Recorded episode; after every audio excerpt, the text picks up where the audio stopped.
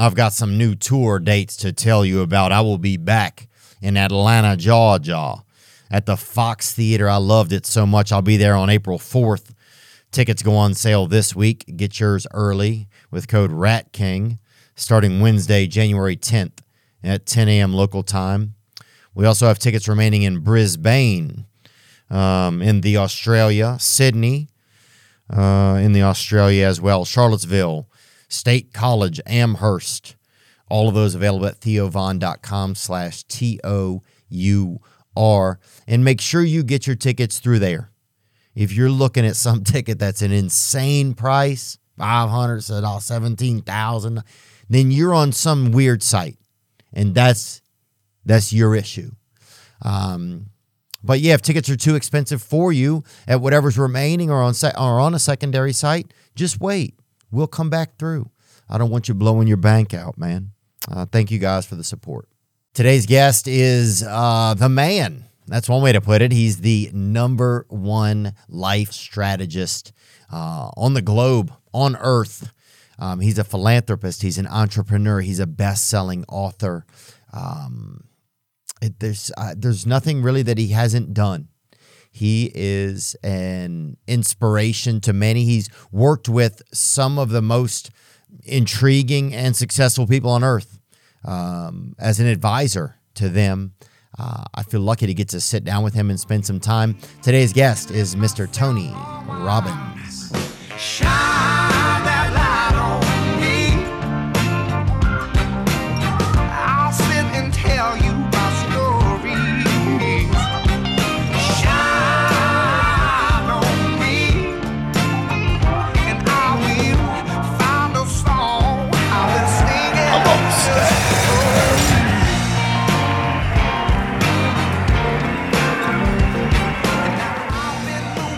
Yeah, man. Thanks so much, dude. Really, really cool. Great to be with you. Yeah, you too, I man. have so many of my friends are fans of yours, and that's how I became a fan and got to listen to you and laugh my tail off here. Thanks. You really bring a different color to things. It's fantastic. yeah, I don't know what we're doing a lot of times, you well, oh, know. that's you. That's when you do your best, right? Yeah, I think it just it is. flows. It just Yeah, flows. you know what? Yeah, I guess it is, man. Yeah, I, that's true. Actually, Yeah. it's weird how much you can kind of plan, and then, but if you can show up with a level of n- unplanned, kind Yeah. of like, spontaneous is always much more funny and, and much more powerful. I think. yeah, Yeah. yeah. I guess you because you probably because you do so many things. I mean, even after just seeing and hearing a lot about you online and and just over the years, you do so many things to try and fine tune yourself. Right? Would you? Is that a safe safe way to say that? Yeah, I know. You I have certain fundamentals that I want to cover, but every time you enter an audience and you got fifteen thousand people, you know, and you got to hold them for twelve hours a day for five or six days when they wouldn't usually sit for you know a thirty minute you know video or three hour movie. So you got to really be able to adapt and feel what's there, just like you, and adapt. And, and it's got to be funny. I mean, if all you do is get up and talk for twelve hours, you want to kill yourself, right? So Yeah. you got to make people laugh. You got to move them. You got to produce all those things because you know time is so relative. Like how long is a long time? Some people think, well, you know, a thousand years. Some people think two minutes, right? So a long time is when you're not enjoying yourself. You know, a minute feels like eternity. when Oh, you're yeah, in- it's the but worst, if you're, dude. But if you're fully engaged and you're enjoying everything, like 12 hours goes like that. Yeah. So it's it's fun to see the impact you can have with people when you're willing to adapt. It was the same every time, also, you know, I'd be bored out of my mind. Just like At your you. live events, you mean? Yeah. Yeah. Yeah. Yeah, that's. I mean, it's definitely remarkable. Um, yeah, I think I was thinking about like like tuning, like more just like in your regular life and like your uh being ready for the day. Like, Yes. h- what is that tuning like for you? Because that's a constant like that. That's always evolving. Like every couple of months now, we hear about some new thing or some Yeah. new method or somebody's. You know, people are hiding underground for two hours or whatever. people are, you know, there's people like who you know, you know, won't let their shadow outside for a month, and it's supposed to help them process lymph or whatever. You know, so there's there's so many things. And um, what are some things that that are you that you do or that that really make you feel like uh, that didn't feel like snake oil, kind of, you know? Yeah, well, you know, some things I do I've been doing for like 20 years. Like, you know, I start every day in a cold plunge. Yeah. Now it's very popular, uh, you know, ice bath and so forth. But I don't, there's never a day I look forward to it, Theo. I don't wake up and go, I can't wait to freeze my ass off. But I, to me, it's a discipline. It's like training my mind. Besides the physical benefit, you know, it doesn't feel good when you go in, but you feel amazing coming out. Oh, out. yeah, because your brother. entire body gets flooded, right? You, Oh, your yeah. lymph, your blood moves. But going in, it's like I don't negotiate with myself. I don't go, oh, let me see if I'm ready. It's like I've trained my brain. I say go, we go. And my home in Sun Valley, I, I walk through the snow and get in the river. Yeah. You know, and that's like, you know, 41 degrees. And I mean, it's it's intense, but when you train your brain that when I say go, go, no negotiation, then that shows up in every other part of your life. So I do that. I, you know, I work out every day. Obviously, I do a ten minute process. It's uh, it's not really a meditation because I'm not good at not thinking, and I don't know many people are that have no thoughts. But I, I do a way to kind of condition my nervous system and my mind. It's really simple. I do these three pieces, uh, three minutes each. It's only 10 minutes. So if I said 20 minutes, people say I don't have time. But 10, mi- if you don't have 10 minutes for your life, you don't have a life, right? so I just do three minutes of what are the emotions that mess people up in their relationship or their business? It's usually anger or fear, some derivative of those two. So the antidote to those is gratitude. You can't be angry and grateful simultaneously. Right. You can't be fearful and grateful simultaneously. So I train my nervous system by starting every morning. I do this process to change my body. It's a breathing process. And then I think of one at a time, a minute each. I see and feel something in my life that I'm really grateful for. And I, I do little things and big things. So you don't have to have a giant thing to be grateful. Yeah. And it's real. It's not like I'm seeing it over there. It's like I'm experiencing it. So it changes your biochemistry. So when you say experience it, not to interrupt you. Yeah, no, but I- go for it. Interrupt me as much as you want. But no, I just want because I'll forget what the question is. That's the only reason. It's like it's like a. Go for it. Go for um, yeah. So in that moment, like, because I know what you're talking about, I'll make a gratitude list, right? But sometimes it's like I'm just writing the things down, and there's no real connection Yeah, and inside that, of that me. won't do much. And right? I know it won't do it. It's like I know this thing can help. At least I'm doing the practice, but I know it's not going to have like a. I, I can tell even right now it's not going to help me that much. Yeah. So what are you saying that I that that I'm saying I close do? my eyes, and you know, sometimes if I said, think of a time when you rode a roller coaster and you remembered over there, like see it over there, Mm-hmm. that's called disassociated. But if I get you to imagine being in the front seat, and you might tell me, oh, it's pretty interesting. Mm-hmm. But if I get you to go back to actually the moment when you're coming over the edge, and then, yeah, you see even right now, you can Oh. I see, hate oh, you know. So that's what I do with the gratitude. I get in my body as if I was then, see it and feel it and experience it. And that creates a biochemical change in your body as opposed to a thought. A thought's not enough, right? Yeah, yeah, So yeah. um, you do three of those, and then I have three minutes of kind of a cleansing of my body that I do mentally, and, and a kind of a prayer for others, and then I do three minutes of what I call, you know, three to thrive. I think of three things I want to make happen, Mm-hmm. outcomes, results, and I don't sit there and beg for them or pray for them. I see them as done. I feel them. I celebrate them as done because when your subconscious mind believes it's done, it makes it happen. So it's kind of programming it. And the whole thing only takes 10 minutes. Hmm. If anybody wants to do it, they can go to tonyrobbins.com forward slash priming. There's no cost for it and shows you how to do it. But we do it with, you know, 20,000 people in a stadium. Yeah, yeah. And the energy that you have at the end, that's amazing. Because otherwise you wake up and what do you have? The first thing is your phone. And your Oh. phone has a mixture of things. Really, you know, if you have, you know, like you do, a lot of responsibilities and companies and things. I look at that thing, and, oh, that's, oh, oh. You know, it's like, it's, you, you, you're not in control of your life. So I, I set my life first. I prime. What I mean by priming is priming is a psychological principle. A lot of times when people, Theo, think something, they think, oh, that's my thought but it's been primed by something in the environment. I gotta give you an interesting study. They did this at Harvard. They took uh, men and women, trained them as actors. Uh-huh. They went out and did this very simple thing. They would go out to people and have a cup of coffee, and they rehearse doing it the exact way every time. And they walk up to you. Mm-hmm. And these are mall. actors doing it. Yeah, they're doing it. In the mall or someplace else. They see you sitting there and they go, excuse Mall, yeah. They go, excuse me, or university campus, and they're holding the coffee. And they go, could you hold this for a second? And they don't ask. They put it in your hand, they look down. So 90% of people take it. And they reach in their pocket, did something with their phone. Thanks so much. That's it. And walk away. Well, half those people they did that with had hot coffee. The other half had cold iced coffee. So then 15 minutes later, approximately 15 to 20 minutes later, somebody comes by and they have this little sheet, you know, this clipboard, and they say, Hey, I've got $20 if you'll give me 60 seconds of your time. Would you take 20 seconds to read this little paragraph of a story and then tell me afterwards? I have two questions. So they read the story and they say, Okay, tell me what was this person like? How would you describe this character? Well, the person that the coffee person, you mean? the, no, the, the, they don't remember Oh, that the person. story, It's been from gone. the story. Now it's a new person. Okay. 20 bucks. Most people do it. 20 mm-hmm. bucks for a minute. Okay, I'll Yeah. do it. Some people say, I don't need the 20 bucks. I'll just answer your question. Oh, They God, read this huh? little story. It's the same, same story for everybody. Yeah. And then they asked him afterwards, how would you describe the main character? The people that got hot coffee, 81% of them say the person is warm and generous. When they give them the iced coffee, they don't even know it affected them. 80%, 1% difference is variable, will say the person is cold or uncaring. No way. Same that story. true? That's absolutely true. Oh my gosh. You can do it. You can do this with creativity. If I said to you, make if I talk to an audience, I'll say, make the sound of what you think of when you think of Microsoft, and you get, uh, make the sound of Apple, uh, right? That's a trillion dollar difference in people's response. So they've done creativity tests. Well, they have people watch a 30 second Apple commercial or just look at the Apple logo and then look at an IBM commercial or an IBM logo. 20% higher score on a creativity test they take right after that for those who just looked at the Apple commercial. That's it. So we can be influenced so powerfully. So I decide I want to advertise in my own mind. I'm not going to have somebody else take control. And so I prime myself every day.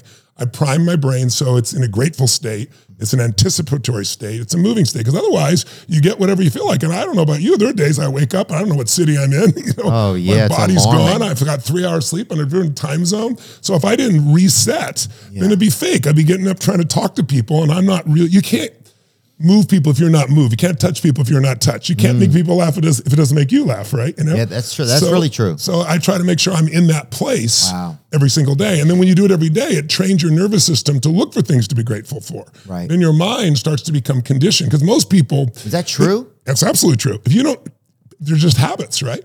So if you don't use your mind, your mind will use you. It's like technology, right? If, if you use technology to do amazing things, or you can let your technology start using you where your whole Oh life yeah, is you controlled by. it. gambling on your phone even, Yeah, for sure. and that's just Sure. you could be doing anything. God, it's upsetting. Um, I mean, I've yeah, I've been obviously, I have blockers on my phone now because obviously I can't, you know, whatever. But um, but that's amazing. No, that's something I don't that we don't think about a lot. Is like instead of just looking at the world, why don't you clean the weapon that you're looking at the world with? You, You, got know, it. You got um, it. Because people think of it this way, Theo. People don't experience life; they experience the life they focus on. right? So right now, there's a if you're happy, you are deleting all the things you could be pissed off about or frustrated or worried about in the world. If you're unhappy, you're deleting all the things that are great in your life. Wow. And our brains delete and they distort and they generalize. So if you don't direct it, you get whatever shows up. What's wrong is always available. What's wrong in the world? It's always available. What's right is also available. It's just which one you pick. And it mm. isn't about positive thinking because I, I, I've never been into positive thinking. People think I, that's what I do. It's not. I believe in intelligence. And so when you're in a lousy state of mind, you treat people poorly, you don't perform at the highest level, you're not happy. When you're in a great state of mind, you treat people better, perform at a different place. And it's one of the reasons humor is so valuable. Yeah. It changes people's state. And then, you know, all of a sudden they're in a different place. They respond in a different place when they're laughing than when they're pissed off. Yeah. So why not train yourself to do that? You've trained mm. yourself to find what's entertaining or funny in just about anything. It's what makes you as good as you are in that area. You have developed patterns of how to do it. You may not even be conscious of them all. Yeah, I don't think I was. Con- I don't think they're conscious patterns, but I think. but you're yeah. Sometimes they'll ama- Sometimes, yeah. The best part is when my brain will make me laugh, and I didn't even have anything to do. You know, like yeah. Because after a It's while, subconscious. Yeah, you're like, Yeah. and you're like, I'll sometimes I'll just bust out laughing. I'll be like, thank you so much. Like, like my brain like just like does like a little joke for me or something. Yeah. Um, and this this goes right into something I was thinking about since it's like the new year, you know, and happy new year Yes. to you. Thank you, And too. um, and yeah, because people so often say like New Year's resolution, or they're like, but that doesn't really. That's kind of like a one and done. It feels almost outdated that idea. But how do you? Ch- I guess, and you just kind of answered. I guess like how we change our perspective. So like, so we change our attitude. You know, that's really what you need to have a new experience. Yeah, you, you, there's three decisions you're making every moment you're alive. Your audience can test this out. The first one is what are you going to focus on? Now, when I say you make these decisions, Theo, mm-hmm. I don't mean you're making them all consciously, right? So whatever you focus on, that's what you feel. If you're supposed to meet your boyfriend, girlfriend, husband, wife, whoever at seven o'clock, you get there at seven, they're not there. Some people are pissed off. Some people are worried. It's the same event. If it's 7:30 and they're not there, they've not called, they not text. Now what are you feeling? Some people, go, I'm really pissed off. I'm really worried. I'm really single. you know, I'm really single. I'm, it's 8.30, I haven't showed up. I'm full. I didn't wait for the bastard. you know? But the point is, whether you're angry or whether you're worried had nothing to do with the event. It's the habits of your mind. Hmm. The person who's worried thinks, well, maybe they're in a car accident. The person's pissed off. They did it again. So the first decision you make is what are you going to focus on? And most people have patterns of focus. Yeah, So, yeah, So there's three I'll give you. Your audience can test out. Do you tend to focus more on what you have or what's missing? What's Which one- missing? yeah. Do you tend to focus more on what you can control or what you can't control? Mm, Probably what I can't control because, but it's out of desperation because I feel like I have to control everything. Well, that's not a bad thing. You can't control everything, right? It's an illusion, but you can influence so much. You can control everything in you. Okay. And then the third one, do you tend to con- tend focus more on the past, the present, or the future? Mm, The past. Yeah. So those three patterns, if you do all three of them, if you constantly look at what's missing, it's hard to ever stay fulfilled or happy. Yeah. So you have to always do something to try to make yourself happy because you're always noticing what's missing. That's just where your focus goes. There's always something missing. There's always something that's not missing. There's always something beautiful. If you focus on what you have, mm-hmm. you're going to be more fulfilled. Second one, if you focus on what you can control, what you do, it's why you have your own business. It's why who you are. But a lot of people focus on what they can't control. It's overwhelming. They're stressed out. They think of all those things. So if you constantly focus on what's missing, you can't control, and the past, which you can't change, what that makes is either angry or sad or frustrated or depressed. I've you see people all the time that come to me, you know, groups. I just did this thing for Stanford where they two years ago, and everybody's in COVID, they came to me because two of their professors came to my seminar for five days. Both were, uh, you know, clinically depressed. They came back with no depression symptoms. They said, you know, how do you do this? I mean, do you have any data? I said, well, I got millions of people that done my programs, you know. They go, no, like scientific data. I said, well, you want to do a test? They said, sure. I said, what do you want to test on? And they said, depression. And I said, well, I already know what triggers that for anybody. You can give them drugs all day long. All Prozac and Zoloft does is numb things. But Yeah, I I just got off of mine. oh, good for you. Yeah, I'm like 17 days off right now. So Awesome Well, let's see how it goes. Let's see how it goes. I appreciate it. but but your two patterns that you just did, Yeah. constantly focus what's missing and the past will make it a little harder for you to, to be happy on a long-term basis. You crack yourself up so in the moments you change your state. But if you want a long-term change, all you'd have to do is change the habit. It's just a habit Mm-hmm. of focusing on what you do have. Like your life is magnificent. yeah, yeah. I got to. I try a lot. I just have to make sure I do. Well, it has to get conditioned. Right. And then the second one, so it's auto, so you don't have to think about it. If you have to think about it, it doesn't work, right? Because by that time it's too late. And then the second one is focusing on what you can control, you already do, but the past versus the present and the future, enjoying the present and building the future. Just that little pattern changed somebody's life. Do you know how many people are on Prozac and Zoloft? I'll ask in an audience. I got 15, 20,000 people. I say, how many of you know someone who's on antidepressants and they're still depressed? And 95% of the room raises their hand. And the reason is because those drugs numb you, but they don't charge the cause. As long as you constantly focus on what's missing from my life and constantly look at the past, which you Yeah. can't control. And if you're on top of it, you're focused on, you know, what you can't control. That's why I got off because I, I couldn't have any feelings. I was trying to like be in relationships and stuff, and it's like girls would be like, "Do you like me?" And I'm like, "I don't know," you know, like. I, Well, I would literally have to look at like history of stuff. Like it's almost like I would have to look at my own past for clues, right? Yeah. Like on how I felt, and so Because you're being altered, right? You're being altered and not a yeah, it was just too. It was too hard to get like a real feeling out of myself, and so I was like, man, I got to have some feelings, or I'm not going to be able to make some choices for myself. Good for you. That's And really so awesome. It's but I want you to know. I want you to know how the normal treatment is to put you on antidepressants and therapy, or one or the other, or both, right? So I asked the guys at Stanford. I said, "You want to study it? Well, what what are the meta studies? You know, when you have multiple studies, they give you the averages." And they said, "Well, the meta studies show that sixty percent of the people who, who take antidepressants and now they know SSRIs don't even work." There was a whole Oh, cover of? Newsweek a year ago in September. Did you not know this? Nobody emailed me. I've been taking it for Nobody emailed you. 17 years. Oh, really? Yeah. I Go, don't get go it. look at September? September of 2022 cover of Newsweek says meta studies show the SSRIs don't work, but we keep selling them, right? Yeah, well, then what am I doing? But watch this. Here's the stats: 60% don't improve at all. 40% of people improve. The average improvement, according to meta studies, is 50%. So they're half as depressed as they were. Now, some people get well, but it's a very small percentage. So I said, you could almost do that with a placebo. And the guy laughed and said, yeah. I said, well, what's the best study you've ever done? The most effective study in science? They said there was a study done at Johns Hopkins about five and a half years, five years ago. it? Pardon me? And who, who uh, what did This is from Stanford that was Who's done. Johns Hopkins? Johns Hopkins Hospital has some of the best researchers and so forth. Oh, good. right? And so they did this study, and here's what they did: Mm-hmm. they gave people psilocybin for a month, magic mushrooms, Mm-hmm. and cognitive therapy. I said, "Well, you ought to get some change out of that." He goes, "Yeah, Oh, it was yeah. the greatest change they've ever seen in the history of psychiatry. Six weeks after treatment." Mm-hmm. 53%, excuse me, 54% of the people had no symptoms of depression. Dude, I have I take four stems and a diet coke. I'll talk to my sister for an hour. You know, so I fully support that, sir. But But so unfortunately, you're, saying, so you're saying there's there's new methods. there's new methods but but i said okay that's amazing but i said i think we'll do better but let's see so they did a group they modeled that same drug study did the same thing with me with no drugs i put people in this six day seminar i have called date with destiny mm-hmm. and they picked all the people and put them all clinically That's your annual seminar, right? yeah it's one do big once a year Yeah. and what was amazing was the results were so profound that they didn't want to get canceled, so they sent the data blind out to three other organizations before they published it, and they published it in the Journal of Psychiatry last year. Results: uh-huh. six weeks later, with no drugs, just six days of rewiring your brain, 100% of the people, no depression whatsoever. Even better, 17% of the people had suicidal ideation, no suicidal ideation. Here's the best part 11 months later, they followed up. 72% reduction in negative emotions, still no depression, 52% improvement in positive emotions. So when you make a shift in the way you use your brain and it gets conditioned, Yeah. And it does get conditioned, so they, they were studying how it works. And 'cause so there's a what's key. biochemical change that actually happens in the body. perspective. That's the thing. It's like, yeah, you got to change. Like, yeah, instead of just being like, I want to have this New Year's resolution, another rule for myself. I need to ch- change the ruler. That's Right? you got it. You got it's got like. I need to. That's what I need to change. But a lot of people times we don't even see that we're the ruler. yeah.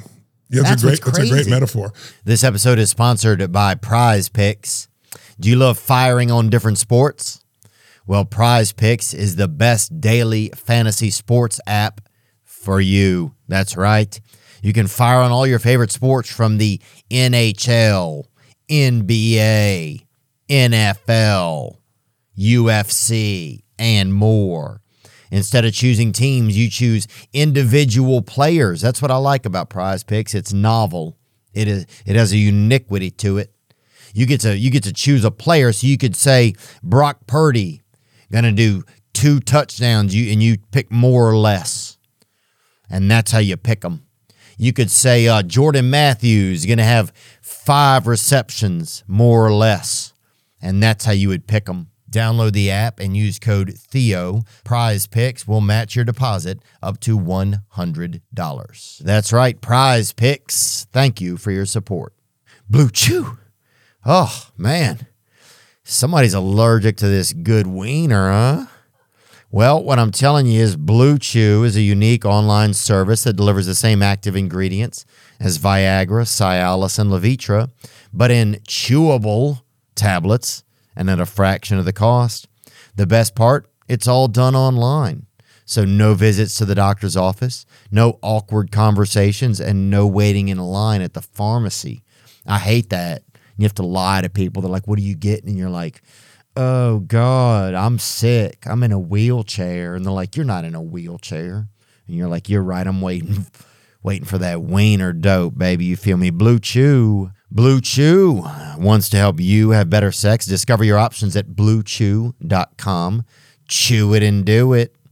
And we've got a special deal for our listeners. Try Blue Chew free when you use our promo code Theo at the checkout. Just pay $5 shipping. That's bluechew.com, promo code Theo. To receive your first month free, visit E B-L-U-E-C-H-E-W.com for more details and important safety information. And we thank Blue Chew for sponsoring the podcast. Yeah, That's it's a great, what's it's a great metaphor. You know, you know, like if you wanted to go do a, I don't know if you're into racing at all, but like a, a Le Mans, a 24 hour race, or a Baja 1000, you could have an amazing car, Ferrari, a Mercedes. It's not going to last. You have to re-engineer that car to be able to take on the desert or drive for 24 hours, or go to the ones that are in the desert there where they have a pipe so that when you go down, it still can get the air to the combustion of the engine. Yeah. we have to re-engineer ourselves to the times we're in. We're in a time right now. It feels like winter. Where there's more fear than usual. Yeah. It's a season. It'll pass. Do you think that's true? I know it's true. You study history. Think of it this way. There's patterns. because because we see a lot of stuff, right? It was Like there's so much things going on. It's like you know, there's all kind. Of, yeah, like we all. It feels like that's true, but Well, it's because it's constantly fed to you. right. It's hard for me to know if it's true or if it's just. Well, it may be so mu- true, but you're, it's disproportionate. It's like you didn't know 30 years ago there was an aircraft crash in some third fourth, third world Right. country, but now you know it in 10 seconds in your pocket. So you know, you know when people overreact to something, you've ever gotten pissed off over something little? The reason you overreact is it's not that moment, it's that it happened again. Right? Somebody did it again, right? Yeah. So what I call that stacking.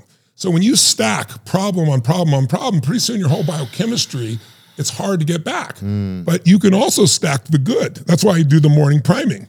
So when you stack a good thing on top of a good thing on top of a good thing, your whole biochemistry changes. Oh, yeah. And now you see the world through different eyes. It's not like you're guaranteed to succeed, but your probabilities of pulling it off and enjoying yourself are up about a thousand fold. Oh yeah, and like I'll go to I go to like AA meetings. I go to recovery meetings, right? So, um, And I notice if I go to a couple in a day, dude, by Friday, I'm a fucking good guy. you know, I'm like hugging people. I'm like telling blind people I'm a heal them. I can't. But I'll do this for like 30 seconds on them. You know, it's like you just feel like, but you're right. It's a, but it takes me, I have to stack them up. And it's like, That's right. And then it's usually a couple days later that I even, I'm like, man, why do I feel so great? It's like, oh, because I did this work over the past 10 days, you know? And what you did there were actually, when you really do it strongly like Yeah. that, it creates a biochemical change, and that creates a new habit in your nervous system. So what notices that in your in your body? Like your your your chemistry in your body actually notices you're doing something different and wants to. uh, uh, sh- here's like, what they, here's what they found. They they did my work with a top professor who was highly rated at Stanford. Mm-hmm. He did my work word for word, but he didn't do what I do in an event, which is change your biochemistry, change the way you move, you breathe, your voice. All those things change you. He didn't do that. He just taught it. He got unbelievable results. He's a tremendous teacher and professor. But mine were 300% greater because the biochemical change. So they followed me for three years. They had me wear the $68,000 device that measures heart rate variability. They'd come during every break and take my saliva. They took my blood, do Sound my like blood pressure. perverts, huh? Well, it, was, it was crazy. But they did it on several events over three years. And they found all these wild things like and is this is Stanford did it. yeah, Stanford did. Okay. And what they found was, and the same group of Stanford in partnership with a group that's worked with like Tom Brady and some of the greatest athletes. And they have this thing they called the um, uh, championship biochemistry. And so if Tom Brady is down in the fourth quarter by 10 points and it's a Super Bowl, how does that guy come back and win? The reason is because there's a part of him that goes in this state, and I do it every time I get on stage, but my audience does it as well, and they measure it. So what happens is testosterone explodes through my body. That gives you incredible drive and push. And I've got to keep this building going. Imagine, you know, 10,000, 15, Yeah. 20,000 people. I got to reach the guy at the back for 12 straight hours. The level of intensity is amazing. Playfulness, fun, but it's still intensity. But normally that has a lot of stress with it. My cortisol, which is the stress hormone, mm-hmm. drops through the floor, same as Tom. So what you get is total drive. It doesn't guarantee success, but total drive and not a lot of stress. So you're able to stay centered and go. So my audience, though, this is amazing thing. So they measured me. They found that like, you know, I jump a thousand times in a day on stage and I weigh 290 pounds. So every time I jump and come down, it's four times your body weight. So imagine a thousand pounds of pressure a thousand times in a day. So my bone density is, you look at it, I look like a gorilla underneath Oh, it. yeah, you're a damn From- 'cause I've done that. I've done it for like 40 years, right? Yeah. So on the other hand, they also saw that, you know, if you're running with somebody and you can't talk any longer, you've gotten to a four of lactic acid. I'm in an 18 and still speaking. So then they started testing my audiences and they saw it looks like music. When I go into these states, uh-huh. the audience follows me. Mm. And they measured it then when COVID happened, I had all people at home. And so we had people in 195 countries. So they went to people in 40 countries and measured them in real time as we're doing this. Now imagine at a live this seminar, you Zoom. They're measuring them over this. yeah, I built this. What happened was, not Zoom, but like a larger scale Zoom. yeah, 20 Okay. foot high LED screens, 0.67, highest resolution. I built a piece so I can bring people up. Eric Yuan from Zoom, he built the system. So instead of a thousand people, I could do 25,000. I've done a million and a half people in one seminar to give you an idea for four days. It's been wild. So, but when I built this, I wanted to figure out how to help people. And it's like, could it really work through these screens? It was just out of necessity because every stadium was closed. The governor of California calls me and says, March of 2020, we're about to have an event for 12,500 people. And he goes, Oh, You can only put 100 people in the stadium. Like, what are you talking about, right? it's not going to work. about? So I was like, screw you, we'll move to Vegas. They'll never Yeah. shut down Vegas. They shut down Vegas like 10 days before we moved 12,500 people there. Then I went, we'll go to Texas. The governor there told me he'll never been. He, he, he bent, right? Yeah, we'll do We it in Joe Rogan's yard. we did it in movie theaters for they allowed you to put 10 people and we did 1250 movie theaters they shut down the movie theaters oh. so i built the studio so they came and measured the people in all these different countries mm-hmm. and what's wild is like we start here at 10 a.m for like a four day seminar and i had like i just did one for you know 14000 people and we had about a couple thousand people from australia we're starting at 10 a.m. It's midnight for them. I go 12 to 13 hours. So they go from midnight to one in the afternoon for four straight days and nights, and we lost 1% of the people. Good day, good night. so they have, but their biochemistry is changing the same as mine. And so that's why a year Really? later, the changes are still there without them ever interacting with me again. Because people, will this last? Well, that's why Stanford did the study. So that's what the study is. So you saying so when the, when the study you were talking about a little bit ago, that was they went back to people that had gone to your seminar. That's correct. And they uh and they measured them and a year later you said 50 something percent of them still had no reduction of 72% negative emotions, increase of positive emotions 52%. But now, you know, people uh, since COVID, we got so used to being home. People are like, why should I have to go to work? I don't want to drive to work. And people at offices want people to come to work. There's all these conflicts, right? And there's a lot more people being able to work at home. But now, if you read the studies, people are more unhappy now than they were at the peak of COVID because they wanted to be at home, but now they feel isolated. Yeah. You know? And so what they don't understand is the path of least resistance never makes you happy. Hmm. It's like it does you have to push yourself. When people talk about self-esteem, I hate this ter- term. Like so many kids were taught to get a participation trophy for something. And they thought, I'm going to build their self esteem this way. People can tell your whole life you're a piece of crap, and your brain can go, screw you, I'll show you, and you become somebody. People your whole life can tell you you're beautiful, you're perfect, you're the best, and you can still not believe them, be depressed about your life, and think you're nobody. Your life self esteem, your self esteem, esteem for yourself, is earned by you doing something difficult for you. When you do something that's incredibly hard and you push through it, your brain starts to have inner pride, not fake ego pride. Right. So you're saying none of that other so, so that outsider stuff doesn't really matter. Your self esteem is truly based on your relationship with yourself. Yes, and your ability to grow. I mean, what makes people happy? Progress. If you get some big goal, you've achieved Yeah. a lot of them in your life, right? There's one of two responses when you achieve the goal. Yeah. The horrible one is, is this all there is? Which a lot of people do after fighting for a goal. And is this all there is? Oh yeah. But the, but the other one is, let's say, oh, this is amazing. How long does that amazing feeling of achieving your goal last? Six years? A year? Six months? Six days? Six hours? What would you say?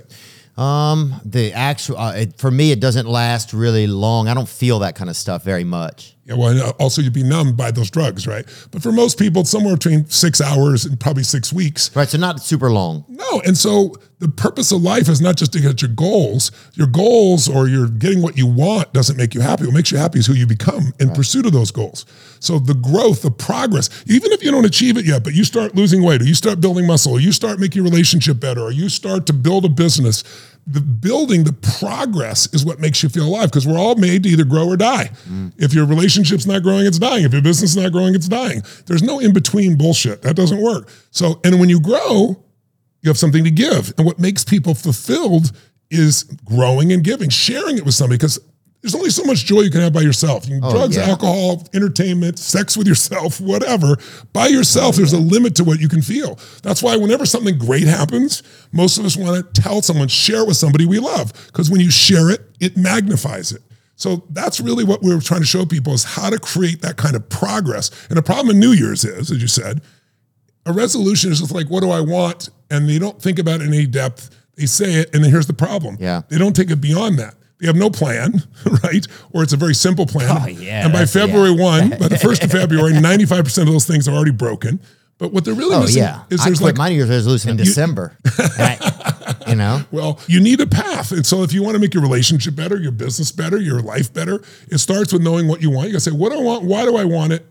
And what kind of person would I have to be to have that stay? Mm. And then you got a second step where you got to tell yourself, find and tell yourself the truth, which is there's a gap between where I am and where I want to be. And don't bullshit yourself. Don't go, I'm, I'm a little overweight or I'm fat because I'm big boned. No, you're fat because you have poor habits, right? That's how it works. Yeah, some people. yeah, I remember this. The, people always like he'll grow out of it, and I'm like, dude, he's 34.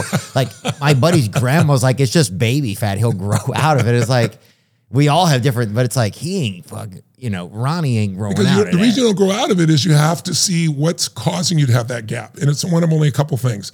Either you got fear, so you're not taking action, or you might have, for example, uh, some limiting beliefs like it never works. I've tried everything. The good ones are gone. So you don't even begin. Or you might have some emotion gets in the way or a bad habit, or maybe you're just missing the skill. Like Yeah. no one's ever taught you how to make money or grow a business or have a great relationship. So you're learning on the job and it's painful to learn on the job. So I've always said, find somebody who's extraordinary at something or many people. Figure out what they're doing and do that. It's called modeling instead of reinventing the wheel. Now you can add yourself to it. Yeah. But modeling gives you the pathway to power. And then once you know what you want, why you want it, you're honest about the gap, you come up with a quick plan, not a perfect one, and you start taking action. And then you face your demons, you slay your dragons. What needs to change? Like, okay, I'm never gonna have a relationship if I'm numb all the time. So I gotta I gotta change this. It's hard, but I'm gonna I'm gonna do the hard thing. Right. And when you do the hard thing, you get momentum. And then what was hard becomes easy after a while. Mm. And that's really the secret. Dang, gosh, I'm gonna need a calculator to even go through that again, but but that's okay, you know. It, I- but it's a lot of great information, you know. I'm and I- talking. I, talk rapidly because I'm so passionate. But you know, you take people through it an event where they get to process it and take time through it to give you a sense. Yeah, no, I, I appreciate it, man. I feel like uh, it's nice you to share that stuff with us because I know it's stuff that you learned over the years, and you know, and it's a lot of value in that, and that you even taking that time to just share that kind of stuff with us. And I know you guys have a program. It's uh, not the date with Destiny, but you guys have another program that you guys do. Oh yeah, that that program started with uh, COVID because when it, all the whole world shut down, I was like, people need this right now. How do I help? So I built that studio I told you about, and I was like, okay, why don't I do a, where you don't have travel because they can't? Why don't I make it so there's no money involved? And let's just serve as many people as we can. And so I put together a, you know, this three day immersion of just three hours a day, not 12. And I said, let's give people an experience where they can really transform. The first year we had a half a million people do it. Last year we had a million and a half people. So we're doing one more this year. On at, the, on at the same time? all at the same time. Wow. In 195 countries, every country in the world. It's so fantastic. So we're doing one this year, January 25th through the 27th. It's absolutely free. There's no charge, not partially Mm-hmm. Um, and all the people have to do is they go to it's, called Time to Rise. Like it's, it's time to change Oh, your I life. see it right here. Time to rise summit.com. Yeah. Uh, January 25th through 27th, and it's free. It's free for anybody who wants to go, and they can bring their friends or family. They can do it from their house. They don't have to travel. They can go to the office and do it with people around them. It's, so w- it's really amazing the results. We have had people change their business, change a relationship, get off drugs. I'll tell you one fun example though. Two years ago, there was this guy that was 735 pounds. He never would have made it to a seminar. He saw it was free. He's been in bed. He, his brother died. He got addicted to painkillers. Oh, yeah. And then his body just blew up.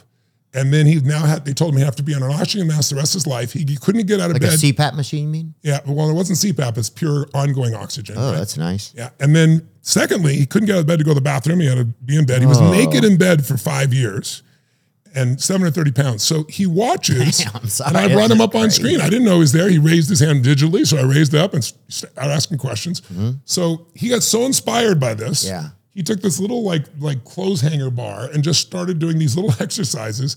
And over 90 days, I, I told him, I said, you get out of that bed, and make it to the restroom.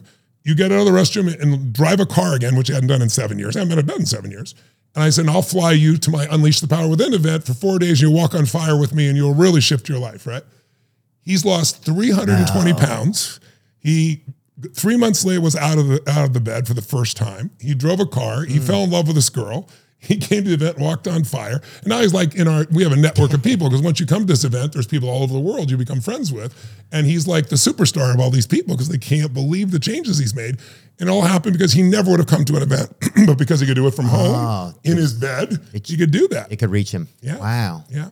What's something like I notice like there's been times in my past where it's like I think I didn't want to change Yes. because I wanted to keep having an excuse, right? Like I remember even with smoking, I remember it was like um part of me didn't want to stop there was a part of me I realized that didn't want to stop smoking because I knew if I stopped, I wouldn't and it wasn't like a it was kind of a subconscious part of me. Yeah. But I knew if I stopped, I would I wouldn't have something to blame Yeah. my inefficiency on or my what I just wouldn't have something to blame. It's like it gave me something to blame. Does that make any sense? It does because everything we do, even things that seem stupid or derogatory, we do to meet some needs. And there's only six needs people have. We have a need for comfort or certainty. Mm-hmm. We have a need for variety. We have a need to feel significant, unique, special, important. Everybody has that need. We have a need to feel connection and love. We have a need to grow. We have a need to contribute beyond ourselves. It was just comfort, I think. Yeah. It's the comfort and the certainty what you know. But there is a fear that everybody has, two fears. Mm-hmm. All human beings at some moment feel that they're not enough. And to feel like you're not enough for someone whose love you crave makes a person crazy inside. Wait, for someone who's what? I didn't hear that right. somebody whose, whose love you crave. The average person, you don't care. But if it's somebody whose love you really want, Oh yeah. so if you feel like you're not enough, then you feel like you won't be loved. To be worthless and unloved is like psychological death. So people drug themselves, eat, they do anything not to feel that. Well, what are your choices on changing that? Well, you could take on a new project, build a podcast, build a business, do something, but you have to take risks to do that.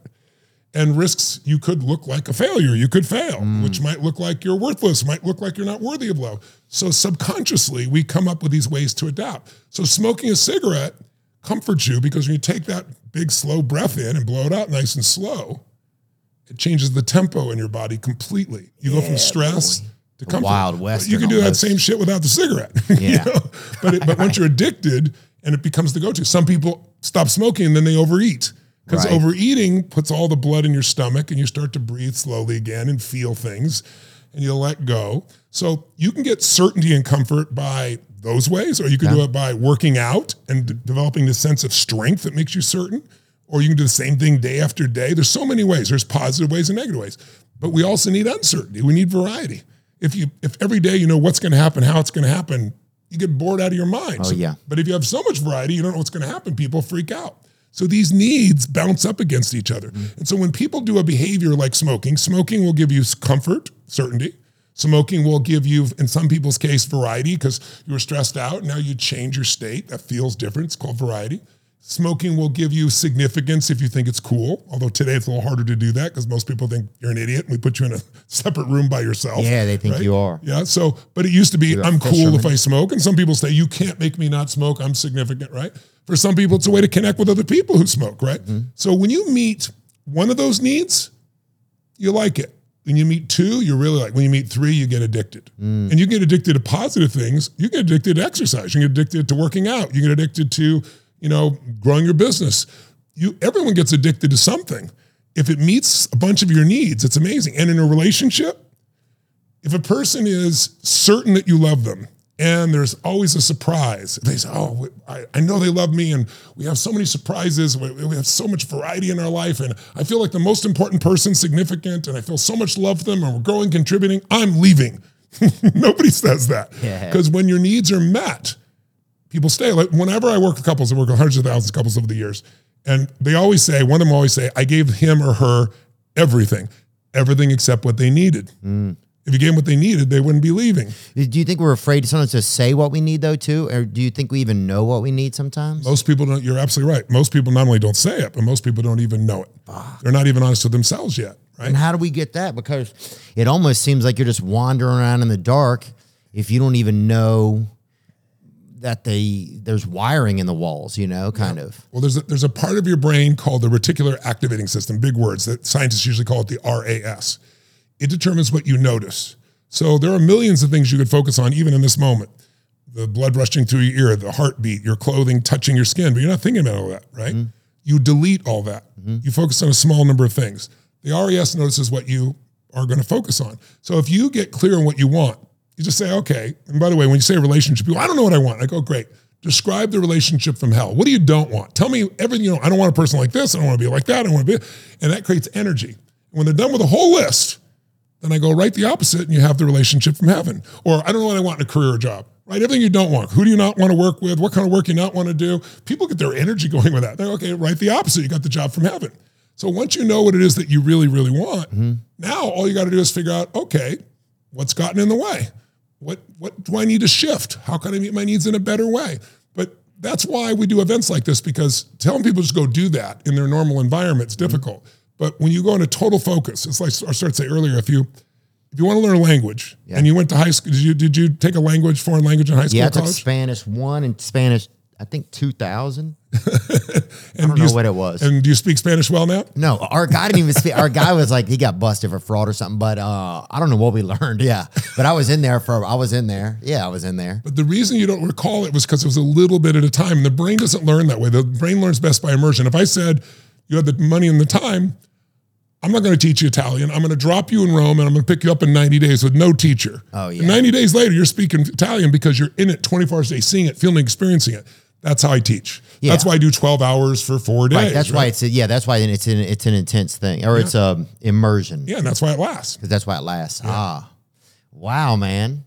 Yeah, it's pretty impressive. It's um, I think it's just neat to see that even just using your like seminar as an example, that um, that it takes immersion. It takes real some some real commitment. I mean, even if people are coming for six days, or even if people are are going to show up for long days on Zoom for four days in a row, it's like whatever it is, it takes some real commitment from ourselves to be able to do those things. So I get a lot of people that get dragged there by somebody, and they're like, "Oh, I'm going to get out of here at the first break." And you know, I remember I had a friend of mine who's now a friend of mine. He wasn't before, but he came with a, a client and friend of mine who was an NFL player. Mm-hmm. This guy's a billionaire, and he sat down and he saw people clapping and moving and stuff because we move the body. It's not a rah rah session. It's the change of biochemistry. Oh, There's a science behind it, right? He goes, I'm not going to do this. I'm a billionaire. I don't do this crap, right? And like 30 minutes later, he's jumping. He's going, this is the greatest experience of my life, you know? So sometimes you have to get in the experience to mm-hmm. know what it is. And then when you're in it and it's so enjoyable, because change doesn't have to be painful. It can be enjoyable. But Oh, if you don't know what to do and you just do a little bit at a time, pretty hard to get a real change. But when you go for full immersion, that's what happens. But you know, I still write books and do audios and things like that Oh, yeah. because you need immersion and then you need some spaced repetition. You need to feed the mind on a regular basis. So I like to have three things. I go, I want to feed my mind every day. I'm going to either read or hear an audio for 20, 30 minutes. So I'm constantly growing in some way. I want to do immersion. Even I do this two, three times a year. I'll go places harder to do now because of who I am, but I'll go to the back of the room. I'll get somebody one on one to coach me about something. I did this brain training, for example. It was like four days and nights to put all these electrodes on your brain to teach you how to go in what's called alpha brain, the part of your brain where happiness is a lot easier, right? So I remember I, it was like 12 hours a day. It was freezing cold in this dark room, and you you hear these sounds based on how your brain's working and how to retrain your brain. It was hell. And I'm like, who do I got to kill to get out of this? Oh, me. I'm the one to put myself in this thing. Oh. But at the end was of four days, Fidel Castro. It sounded like you were in Guantanamo Bay. it felt kind of like that. But after four days, didn't you entertain in Guantanamo Bay? Did I read that you did some Yeah, I did some show. I did uh, did some shows in Guantanamo I heard that. Bay. That's really cool of you to do that. That was man. crazy. I can't believe that. Tell me about that. Well, I'll tell you about it. So, first of all, they have a golf course down there, which I didn't even think. You don't think like because they're in the tr- they're in it's a tropical area, right? So these people they're down there. It's a beautiful area. Yeah. So you go down. Um, I remember the flight we went on to go down there. You they have to you have to fly in like this crazy pattern, I guess, in case like somebody's shooting at you, like you have to be able to evade it. Yeah. So you go in this crazy shape, and then you see like out of the darkness, there's just like this. It looks like a big diamond ring, like lit up, just all the the outlines of the whole base, you know. yeah. And so we went there. There's all these big lizards. Not a lot of ladies. Bring your own lady, you know, or something, or bring you know, bring a buddy who's willing to you know say he's a lady, you know. But there's yeah, because there's not. I think. There was, I think, seven women down there. There's like 1,100 soldiers down there, though. Um, Seven women. yeah. Oh, that's a brutal Yeah, environment. so uh, but they are. Look, I'll tell you this: the first day you might be like, I don't think she's my type. By the fourth day, you're like, that, that is damn Hillary and, Clinton. you, and you get to come home. yeah. yeah, yeah, yeah. Well, the four. I mean, there's a wedding ring shop there, and it is. I mean, with the seven women. yeah, oh, They they're all just sitting around all like this. Yeah, it looks like that, that collection you have right there. They're just, but it is that that part is pretty remarkable. Oh, um, just uh, the beaches they have down there are real beautiful. You don't hear anything about them though because they're the ones on the military base. So did you go to entertain the, the soldiers? Is the that what you did? soldiers, yeah. We got to see some of the troop areas, and we got to do like some volleyball with some of the prisoners or whatever. Yeah. But um, some of the prisoners they made them wear like they couldn't even see while they're doing the volleyball. It was bizarre, but yeah, we got to play volleyball. you play volleyball and you can't see. I don't- that's yeah, that's a that's the rules they made for them. But uh, yeah, and that might be uh, I don't know. another form of torture. Yeah, it may be. I don't know what the the the act is or the law is, but I'm, hopefully they prevented. Yeah, that shouldn't be allowed. It was semi fun, I guess, but it was yeah. But um, what was it like? Yeah, that was amazing, man. Just to be able to be down there, you know, is- that's wild. Just to be able to go do comedy It's there. good of you to go and do that, brighten people's spirits there. It was really- fun. We got to do a bunch. We got to go to go to um uh a lot of the forward operating bases during like the not Kuwait, but maybe Iraq. Like after that, yeah. Like um Bahrain. Yeah. Um, So you're the modern day Bob Hope with a little more color. we went out there, dude. I think it's, they, they call me Bobby Hopeless. I think, but awesome. we still show up. You know, dude. I met a gal. Yeah, one time. I mean, I I got to make out with a girl in a Black Hawk helicopter in the Well, I've flown in one, but I haven't made out Really? with anyone. yes. Uh, look, I've it- flown one. I was a helicopter pilot for It quite a while. yeah. Look, she, I mean, neither me or her were that handsome. I'll say that. Are you sure it was a her? Look, dude, who knows, She was one of brother? Seven. Dun, dun, dun. Who, whatever you got to do, man. It's the troops, you know. That's awesome. Don't ask, don't ask. You know, that's the old. I think that's what they're doing now. Um, but no, I the noticed. reason I mentioned that to you though is it was worth it because in those four days I've rewired my brain to have a different level of happiness. So you believe this, you you know this, you've done it so many times that that is the key. That's the thing. It's like you excluded out these other things of like this is fool's gold, this is fool's gold, this is fool's Well, I've been through plenty of fool's gold. Right. that's how you get to the good stuff. Right, that's what I'm But- saying. But if So you that's give what I'm up, if you give up because something's bullshit, most of it's bullshit. But then you find those gems that really work. And we find the gems work, then you can Mm-hmm. use them for the rest of your life. And then you share them with other people because you can see it really works. You know? Yeah. And then, you know, then you get the science behind it. But in the past, I've just got people the results. Who that is the science, right? But it's nice now to have science justifying or being able to show people how powerful it is, how effective it is. But you know, it was in the Journal of Psychiatry last year, and all the people thought this is going to spread like crazy. Not one phone call because they're still selling SSRIs, right? Oh, yeah, that's good so I mean, the same people come to me that have always come to me, but but nobody from the psychological community on major scale. And they just a big conference and shared the results again, and people were fascinated. And they, this is came up and asked questions. But there's too much money in the in the. In I don't know. It's just even money. It's just habits. This is how they do their their business. It's a business, right, Yeah. for those people. so what do you say to somebody like me then? Or I mean, sorry, I'm sitting here, so also me, but um, yeah, like who's because there's ways like I know once I right when I weaned off of my medicine, right? I got Yeah. to talked. I actually didn't talk to my doctor, but I've gotten off so many times over the years. I felt like I knew what I was doing. I did let my close friends know, hey, I'm I'm getting off my medicine. Yeah. Let me know if What were anything. you using at the time? just uh, Lexapro I've been taking, right? And I said, let me know if anything seems strange or whatever, you know. But then I Even started more strange than usual. yeah, yeah, yeah, dude, yeah, yeah, yeah, yeah, dude. If I'm just like masturbating at the house, dude, yeah, That's natural. that's right? normal, dude. Yeah, yeah, That's normal behavior. right. But if I'm pet shopping, you know, that's a you need to call You know somebody. you're concerned. Call somebody. I'm looking at a dog. That's really scary. dude. Can he fetch? Oh yeah, it's getting weird. Um, but w- what I'm saying is, uh, yeah. So there, but I started running. Right, I knew. I said That's great. My biggest thing is I don't want to lose this bad this this opportunity to see how I'm feeling because I'm not doing my part of taking care of myself. You know, I have so much respect for you doing that. It's so hard to do, but you did the right thing, which is what I teach. You got to replace it with something. You don't stop doing something, you replace something else. But what you're replacing it with actually changes your biochemistry. Yeah, and I don't want to Running- run, but now I'm starting high. to freaking like it, dude. Isn't that I cool? met somebody yesterday and we got some damn Brooks shoes together. Well, that's a good first step. yeah, literally. But you're yeah. right. But you get the runner's high, and it's it's a good high for you, and you're making. So it's like it's not about stopping what you're doing. It's about starting something else that's more fulfilling. Mm. Like running. What needs does it meet? Does it make you feel comfortable afterwards? You feel certain you're going to feel good when you run? Hundred percent. You have variety when you run? It's like a totally different state, Yeah, sometimes I'll go around the track this way. Sometimes I'll go around the track this way. right? Okay. And do you have sense of significance? Like shit, I'm really changing. I'm improving. I'm becoming more. Some guy the other day, like this kind of tough guy, was like, "Man, you've been out there for a while. That's cool. You That feel you good. feel good. Yeah, And do you feel more connected to yourself or God when you're running, or the universe, or nature, or anything like that? yeah. I feel like I'm able to have some, con- or like my brain will have conversations that maybe I've been been meaning to have or whatever. They just kind of show up while I'm running. And do you feel like you're growing by doing this running? Like getting better? Um, Yeah, I feel like it's not going to hurt me. That's for sure. Yeah. you know. And there may be some form of contribution that'll come out of it because because you feel so much better, you'll be able to give more. So you're meeting at least four or five of your needs by running. Yeah. Versus the drugs made you feel certain. Mm-hmm. Did they make you feel variety? Um, no, that was the biggest problem. That was boring. I don't have any right? feelings. That's uh, dead. Did they make you feel significant? no, No. Did they make you feel connected? no, No. Did they make you feel like you're growing, no, contributing to others? no. So it met one need. But when you get in the habit of it and you're numb, it's hard to shift. So it's it, the only reason people shift is they hit a threshold. I'll give you the chemistry of transformation. You see how it works for you. Okay. Like there's five elements that when they're there, people transform. So the first one that usually happens is satiation. Satiation means there's nothing wrong, but you've been doing the same thing over and over and over again. After a while, if your favorite meal was steak and lobster mm-hmm. and you have it every day, three times a day, there's gonna be a point where you go like, there's nothing wrong with steak and lobster, but man, I'm satiated, right? And that makes you look around, what what might what might I do different? But it doesn't usually make you change. It just opens your mind to change. Then you need the second element, and that is dissatisfaction.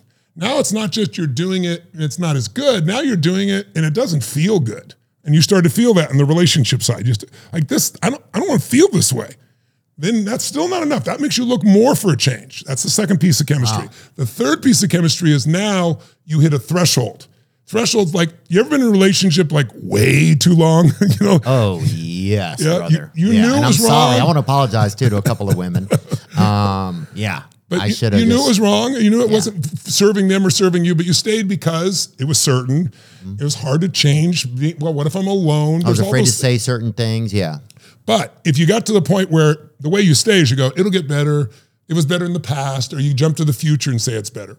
But there's a day we hit a threshold, you go, it's been painful in the past, it's painful today, it's gonna be painful forever. I'm the F out of here, right?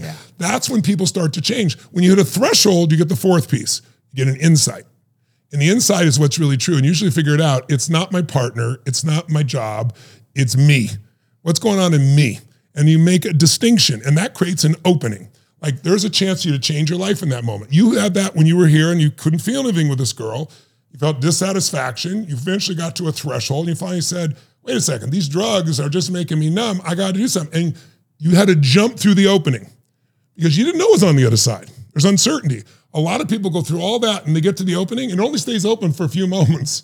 If you don't do something with the insight, mm. It closes and you start all over again. You got to go through all the time period of getting satiated and getting dissatisfied again, Right. hitting a threshold. And some people just never jump through the hole. So I used to kick people through the opening. Yeah. you know, yeah, I've seen a you couple know. videos. yeah, where You've you've done it. I'm like, whoa.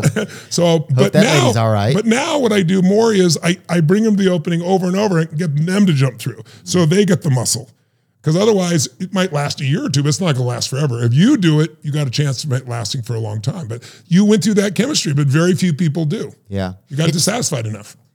I'm thinking of some comedy duos who have gotten it done over the years. Um, Key and Peele come to mind, Fey and Poehler, um, Gillis and McCusker, of course.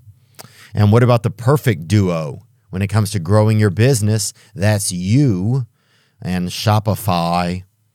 Shopify is the global commerce platform that helps you sell at every stage of your business from the launch your own shop stage to the first real life store stage, all the way to the did we just hit a million orders stage. Shopify is there to help you grow. You know, I remember uh, when we first started selling uh, podcast merchandise, we were just selling stuff out of my apartment.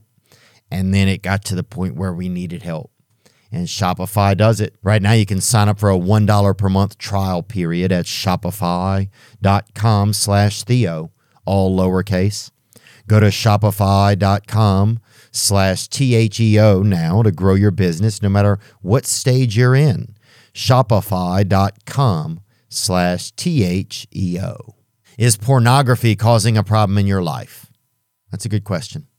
It's a real question. It has in mine it has at certain periods in my life uh, watching porno and everything and watching porno was making me it was ruining my life. It was ruining my life man. Made me feel just so much shame. That's what it did. Well watching pornography has become commonplace today and oftentimes men will use porno to numb the pain of loneliness boredom anxiety and depression that's why I want to introduce you to my friend, Stephen Walt. Steve is the founder of Valor Recovery. He is a dear friend of mine. He is a dear friend of mine. And Valor Recovery is a program to help men overcome porn abuse and sexual compulsivity. That's right. Their coaches are in long term recovery, and they will be your partner, mentor, and spiritual guide to transcend problematic behaviors. There is zero commitment if you reach out to them. It's just the first step in trying to figure out if you may need some help, if you can get some help. To learn more about Valor Recovery, please visit them at valorrecoverycoaching.com or email them at admin at valorrecoverycoaching.com. The links will be uh, on the YouTube. And again, there's no commit when you commitment when you reach out to them. Um, but I promise you, uh, only something positive will come uh, from you reaching out and figuring out if, um, if what type of help, if any, uh, could benefit you. Thank you. Are you struggling with keeping your website up to date and running your business? Well, a lot of people are. And now you can binge all the web design and digital marketing you want with Modiphy. That's right, we use Modiphy. They run our website. Modiphy helps you with unlimited web design and redesigns, unlimited website updates, 24 7 support, and digital advertising. If you always wonder, well, how do I advertise and how do I get people to know about my business online? Modiphy can do it. Plus, you'll get a designated designer. Consider updating your existing website and getting a new one. Visit modiphy, M-O-D-I-P-H-Y dot com slash Theo for 50% off. The last website you'll ever need. Again, visit modiphy, M-O-D-I-P-H-Y dot com slash T-H-E-O for 50% off the last website you'll ever need. Um, one thing that I think keeps a lot of people from progressing in life and stuff uh, is like shame. You know, how is how is shame? It's almost hard to kn- find. First of all, people can say you're ashamed of yourself, and I could I could say that. Yeah, I'm ashamed of myself, but it's really a feeling. You have to really, Yeah. and it's so like, it's like a sh- it's like a it's so vague kind of if that makes any sense It does. but it feels like like one of the biggest sicknesses of our being it, it, shame is one of the most negative emotions because what it does is it shrinks everything in you and it puts you in such a negative state that your energy drops. So think of it this way: when your energy is really low, you do very little to change things. Everything seems impossible. You don't respond to other people the same level. When you're super high energy, you've done whatever it takes. You're either excited about your future or your present, or you're working on yourself, or you're working out like running, and you're that high energy. The same problem happened. You can laugh at it, crack a joke at it, Yeah. and it's easy, right? So your energy level with certain emotions increase and other emotions goes to the floor. And when you beat yourself up or you have shame or anything like that, your energy goes down and then it's even harder to change, which then creates more shame. See, I said I was going to change. I didn't change. What's That's wrong? With, what's wrong with me? Why can't I do this? And then you start building up a story that it's something wrong with you. And what I try to explain to people, there's nothing wrong with you. You're not broken. You don't need to be fixed. I'm not here to be your guru. What you need is there's some patterns, some habits in the way you use your mind and your body. If we change those habits, you'll have a different experience. That's all it is. But being ashamed will keep you away from that because it'll put the energy so negatively in your body and you're so wiped out that it's like it's impossible, right? And then when you're in shame, you come up with all these negative beliefs about yourself. And once you believe something, whether you believe it's true or you believe it or not, it's true. Because when you believe something's true, you'll find evidence for it. Yeah. It's like I'll, I'll give you a little test. Look around this room right now and notice everything you can see that's brown. Okay, everything you can find. It's a test. Look all around, both sides of you. Anything you see that's brown. People at home, look at that in your own room. What you see is brown. Okay, close your eyes. Okay. Tell me everything you just saw that was red. now, obviously, you saw a lot more brown, didn't you? Yeah. Why? Because you're looking for it. Open your eyes. Now look for red. Look for red anywhere you can find red. Any place you can find red. Okay. Okay. Did you find more red this time? Mm-hmm. How come? Because I was looking for red. That's right. Once you develop a belief, you find what supports it. So watch this. You will find stuff that's not even there in order to be successful. I bet you saw some beige shit, called it brown just to feel successful, did you? Right over there. I bet you saw some things burgundy and called them red just so you could feel successful. I Factored in some of those uh, now and later. You see Yeah. what I'm saying? If you think you're you're screwed up, you're messed up, you're going to find and you're going to color yourself that way. Mm. If you think someone else is a jerk, you're going to. If you think they're your friend and they have a bad day, they have bad behavior, you go, oh, they're having a bad day. If you think they're a bad person, then it's always going to be that way. What was the first part you said of that? If you think, Whether you think it's true, whether you think it's not, it's going to be true for you. In other words, whatever you believe is self-evident. You reinforce what you believe. You found what you were looking for. So you got to train yourself to look for something different. That's why I do priming, and that's why I do immersion. Because after four or five days of thinking differently, seeing differently, focusing differently, different beliefs, you have a different life. Yeah. a different experience. But if you do it for a few minutes, you know, kind of hard to do. So Yeah. that's why I still do events because immersion has so much power. But some people do it through an audio. They listen to like an audio 30 minutes Yeah. a day, every day, and they develop a new set of habits. Or they do it by exercising, or they do reading a book and then they use it right away. So there's lots of ways to get there, but immersion's the fastest way. it is. Yeah. And you and that's the fastest method. And you use it for yourself too. Of course. Yeah. Yeah. It's like going to that class. Why, why am I still doing that? It's like, because you got to keep growing. And every time you make a new insight, it stacks on all the other good things. You can stack the negative and be overwhelmed, or you can stack the positive and feel this tremendous sense of momentum. And that's the other secret momentum. You're getting momentum right now, it sounds mm-hmm. like. Momentum is like you've ever watched a team and they're getting their butt kicked, and then somebody suddenly does something magical. They steal the ball, they do something, and boom, it creates a spark, and then the other team takes over, right? Momentum shifts everything. And momentum comes by doing the right thing over and over. And after a while, it becomes what you expect to do. Or another one is certainty. You know, I work with a lot of great athletes. Those rings are from all, you know, that's from, uh, you know, I own some teams like the LAFC Football Club and The Golden State Warriors on a piece of them, the Dodgers on a piece of them, but I've also coached them all. So those are all national championship rings that I've got. So I'm really proud of those rings. They're a representation of what I was able to build by working with these people. But when you look at the people that are the best of the best, they have certainty. If you see Steph Curry, he's, you know, with the Warriors, he makes those three three point shots from almost half half court, right? He releases the ball. He doesn't wait to go through. He turns around and just like he already knows it's in. Like, how does he do that?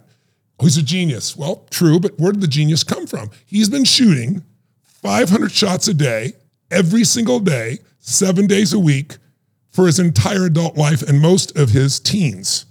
Now, think about that. He's been in the NBA 15 years. He's the greatest three point shooter in the history of the world. He made 3,360 something shots now, three point shots. No one even close. Watch this 500 shots a day. That's 14,000 shots a month. That's 168,000 shots a year. That's over 15 years, just his professional career. That's a lot. 2.52 million shots he's taken in practice so that he can make 3,300 and be the greatest in history. So people get rewarded in public for what they practice in private. Yeah. Um, sometimes I have a tough time feeling proud of myself. Do you know what that? You know? And I think I, I've had other people call in our our show that have uh, talked about that. You know, What do you think it is? I don't know. I feel like um, I almost feel like it's just a, there's a disconnect. Like it doesn't even land on me, or I feel like maybe if I feel like I'm proud of myself, like if I actually feel proud of myself, it'll go against some script that I've always had written or Yeah. some some thing that was always written inside of me. You know, it's like it it's almost like it wouldn't if I wrote on the wall of myself, I'm proud of you, it wouldn't even fucking show up on the wall. What emotion would you feel if you saw that? Um, like what emotion would I feel if I saw what? Uh, I'm proud of myself. Would you go bullshit? Would you be pissed off by it? Would you be annoyed? Would you just no, I think I'd feel ashamed of myself for even thinking it. That's interesting. And it produced an emotion in you just now, even when you just thought Yeah. about it. I saw that flash in your eyes. It was just a little bit of water, a oh, little yeah. bit of fluid. Oh yeah, dude. Fuck, we cry on here every week. Sorry, oh, dude. Yeah, yeah, that's sorry. beautiful. No, it's okay, but yeah, we don't have No. any. We don't have any shame about that. No, you shouldn't. But I'm saying liquid le- leaving your body in a public place, as long as it's through your eyes, is not a problem. That's what I'm talking about, huh? Yeah, yeah. Don't ask, don't ask. That's right. But my point is, there's a real anchor for you there. So let me explain it to you.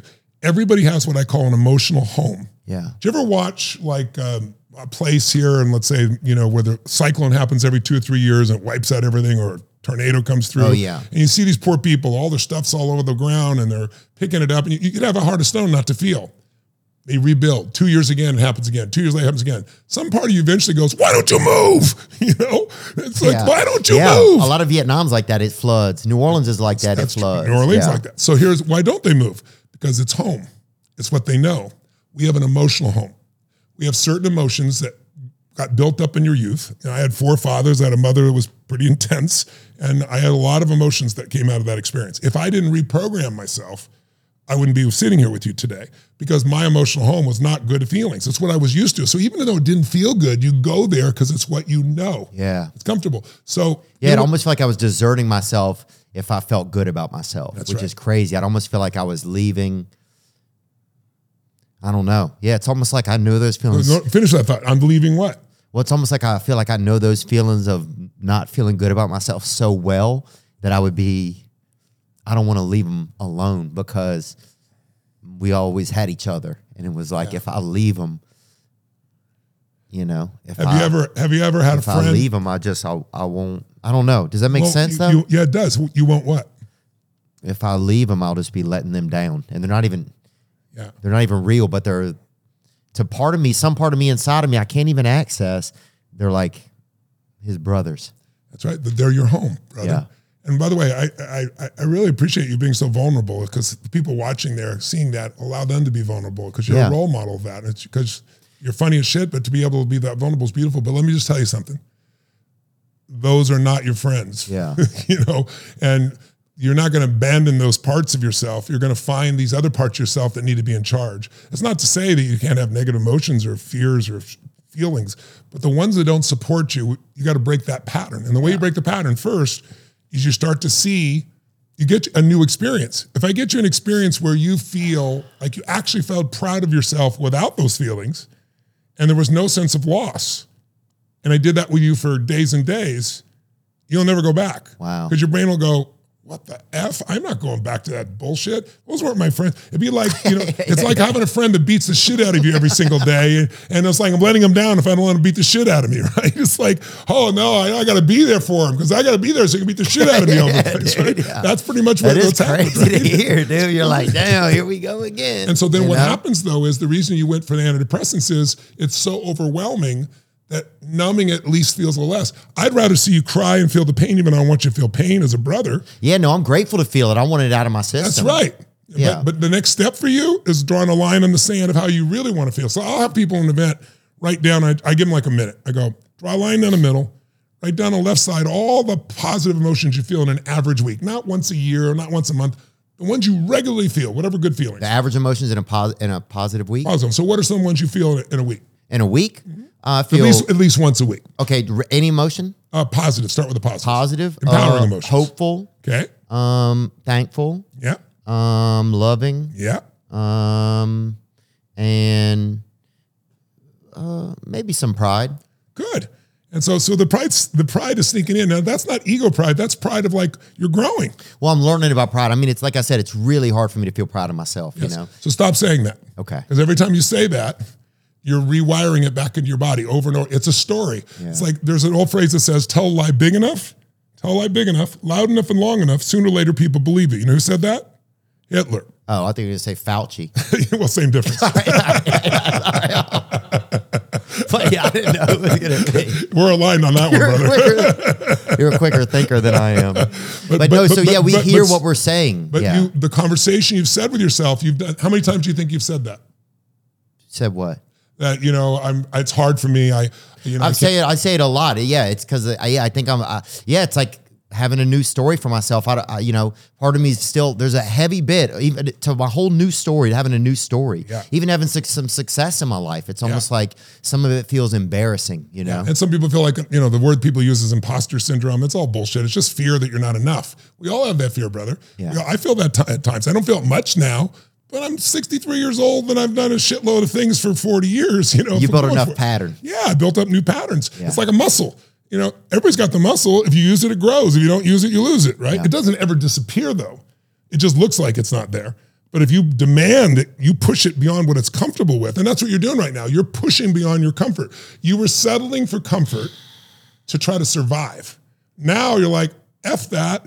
I want more out of this life. You know, I'm not going to settle for that shit. But then you keep telling yourself the old story. So change your story, change your life. It sounds overly simplistic, but it is true. No, I love it. I know? appreciate you saying it. Yeah. Yeah. yeah. I think a lot of this uh, chat has been about that. And then But but look at the positive emotions you wrote down, or you just told me verbally, right? So you're hopeful. You have. Are you playful or funny, or what would be your term around that part of you? Because I didn't hear that part of you. I know Um, it's there. No, I feel like that part of me became such my work that I haven't had as much free time to be that as I would Oh, like on your own. Okay, cool. Well, so those are the positives. What are the negatives you feel in an average week? At least once a week, not once a month, once a year. What are the negative emotions you feel? Um, ugly. Okay. Um, I feel um incapable, Okay. angry, um, and I feel uh disappointing. Okay. So which which of those emotions is most powerful for you? Um, The positive list or the negative list?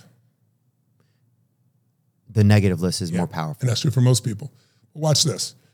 What's an emotion that if it became the dominant emotion in your life, one or two, that would get rid of those negatives like they would have any power over you? What would be an emotional state? Would it be like courage, or would it be playfulness, or would it be, uh, uh, let's say, joy, or would it be grat- you've already got gratitude, more gratitude? What would be an emotion that's so strong that it would get rid of the disappointment? Probably love, you know. There you go. And that's that's your core, brother. I didn't hear you say that on the first one. That's Yeah. all you really want. It's probably why you do this podcast. It's probably why you make people laugh. Me too, by the way. The only reason I do what I do is I love people and I love to see people happy because I was so unhappy myself and I got out of it. So I was so grateful. It's like I don't, it's like, you know, I feed, you know, 100 million people a year, 100 million meals. Yeah, I've I saw doing that. charity, yeah. Done- I've done a billion meals in the last eight years, Jesus right? Christ, dude. That's almost that's what that's what McDonald's did, isn't it? and it was free. They're pretty cheap at McDonald's, but dang, dude. But I did it not because I'm a good person. I did it because I grew up and I had no money and no food. And when I was 11, somebody came and fed us on Thanksgiving. And I was like, that made me believe strangers care. Strangers care about me, and I care about strangers. And so I fell in love with people and I want to make people feel happy. And I know what it feels like not to food. I know what it feels like to be absolutely depressed and miserable and saying, do I even need to stick around in this life, right? So I don't want anybody else to feel that. So it drove me to find answers, not just for me. Once I found it for me, I wanted to help as many people as I can. But why do I want to do it? Because I love love. Because when you help people that much, I mean, I have so much love in my life, it's ridiculous. I get stopped on the street every day and people don't come up and say, Oh, I like your show or something. Come up and go, You changed my life. Oh my God, I love you, Tony Robbins. And I always say, No, I didn't do it. You did it, but I'm glad I helped. But I love the love that comes from it. Yeah. So we all really want love, but we're afraid we're not enough. And you, my friend, you are growing like a weed right now because you're doing things most people never get out of. And I'm not blowing smoke your way. I'm not a bullshit. No, I don't feel I don't feel that, man. you I appreciate you saying it. Yeah, it's, the truth. It's been You it. got- but you got to you got to notice your progress, and you got you got to stack the good, and then you got to stop the old story. And the minute you start to say that phrase, bullshit, that's an old story. It's not true anymore. yeah, I think a part of me is afraid that I'm li- gonna leave. A part of me, like um, if I, you know, if I even if I be So, successful, so let's investigate that for a second. like if I be successful, I'm gonna leave a part of me behind. You know. well, then you're effed right now because you're already successful. you got I don't know how many millions of people I'm sure that watch your podcast. You make people laugh all over the world. Yeah. You have people that I think I'm adore you. embarrassed sometimes. Uh, but all those emotions are old habits. They're just habits. So I understand that. And by the way, when you feel embarrassed or you feel these negative emotions, Yeah. it also makes you feel for yourself for a little bit. So that's the other part you might be afraid of. Like some people Like, take care of everybody. that? Well, like for some, I don't know if this is you, but some people are so busy trying to make everybody else happy all the time, they don't take care of themselves unless it's a big ass problem. And then for the first time, even if it's a negative feeling, at least I'm feeling for myself. I'm, I'm feeling for me. And that might be what you're afraid of losing. But let's try it for a second here. What if I told you you could go back and feel like shit as much as you want, it'll never stop, All right. but you don't have to have that be the predominant emotion of your life? That you this need to beat yourself up or be ashamed or not be too happy that it's an old story that got wired a long time ago and has nothing to do with who you really are. But when you keep telling yourself it's like my friend i need to take care of him i'm going to lose a part of myself no you'll never lose that part. There's a part of me that would uh, be a victim very easily. I was beat as a child my mom was a beautiful woman. I'm not denigrating her. God, but when she put but she put but she put alcohol together with prescription drugs she was crazy. And I was five one in high school, believe it or not. I'm six seven now. I tell don't people the difference that. is I, I tell people the difference is personal growth, right? but, but I had a tumor in my brain that made me grow. But I was Yeah, this little guy, and she would slam my head against it. She'd put liquid soap down my throat because she said I was lying and I wasn't lying. And when the person you love most is trying to hurt you, Oh. you can do a number on your head. But I look back now, and fortunately, I didn't let that stop me. Mm-hmm. And I didn't settle for that. I struggled for a long time. I look back on it, and I can honestly tell you, if she was the mother I'd hope she'd been, like if I was well fed, you really think I'd be trying to feed a billion? You know, I've done a billion people, now I'm trying to feed a hundred billion people. You think I would be spending my time doing that if I was a well fed kid? I don't think so.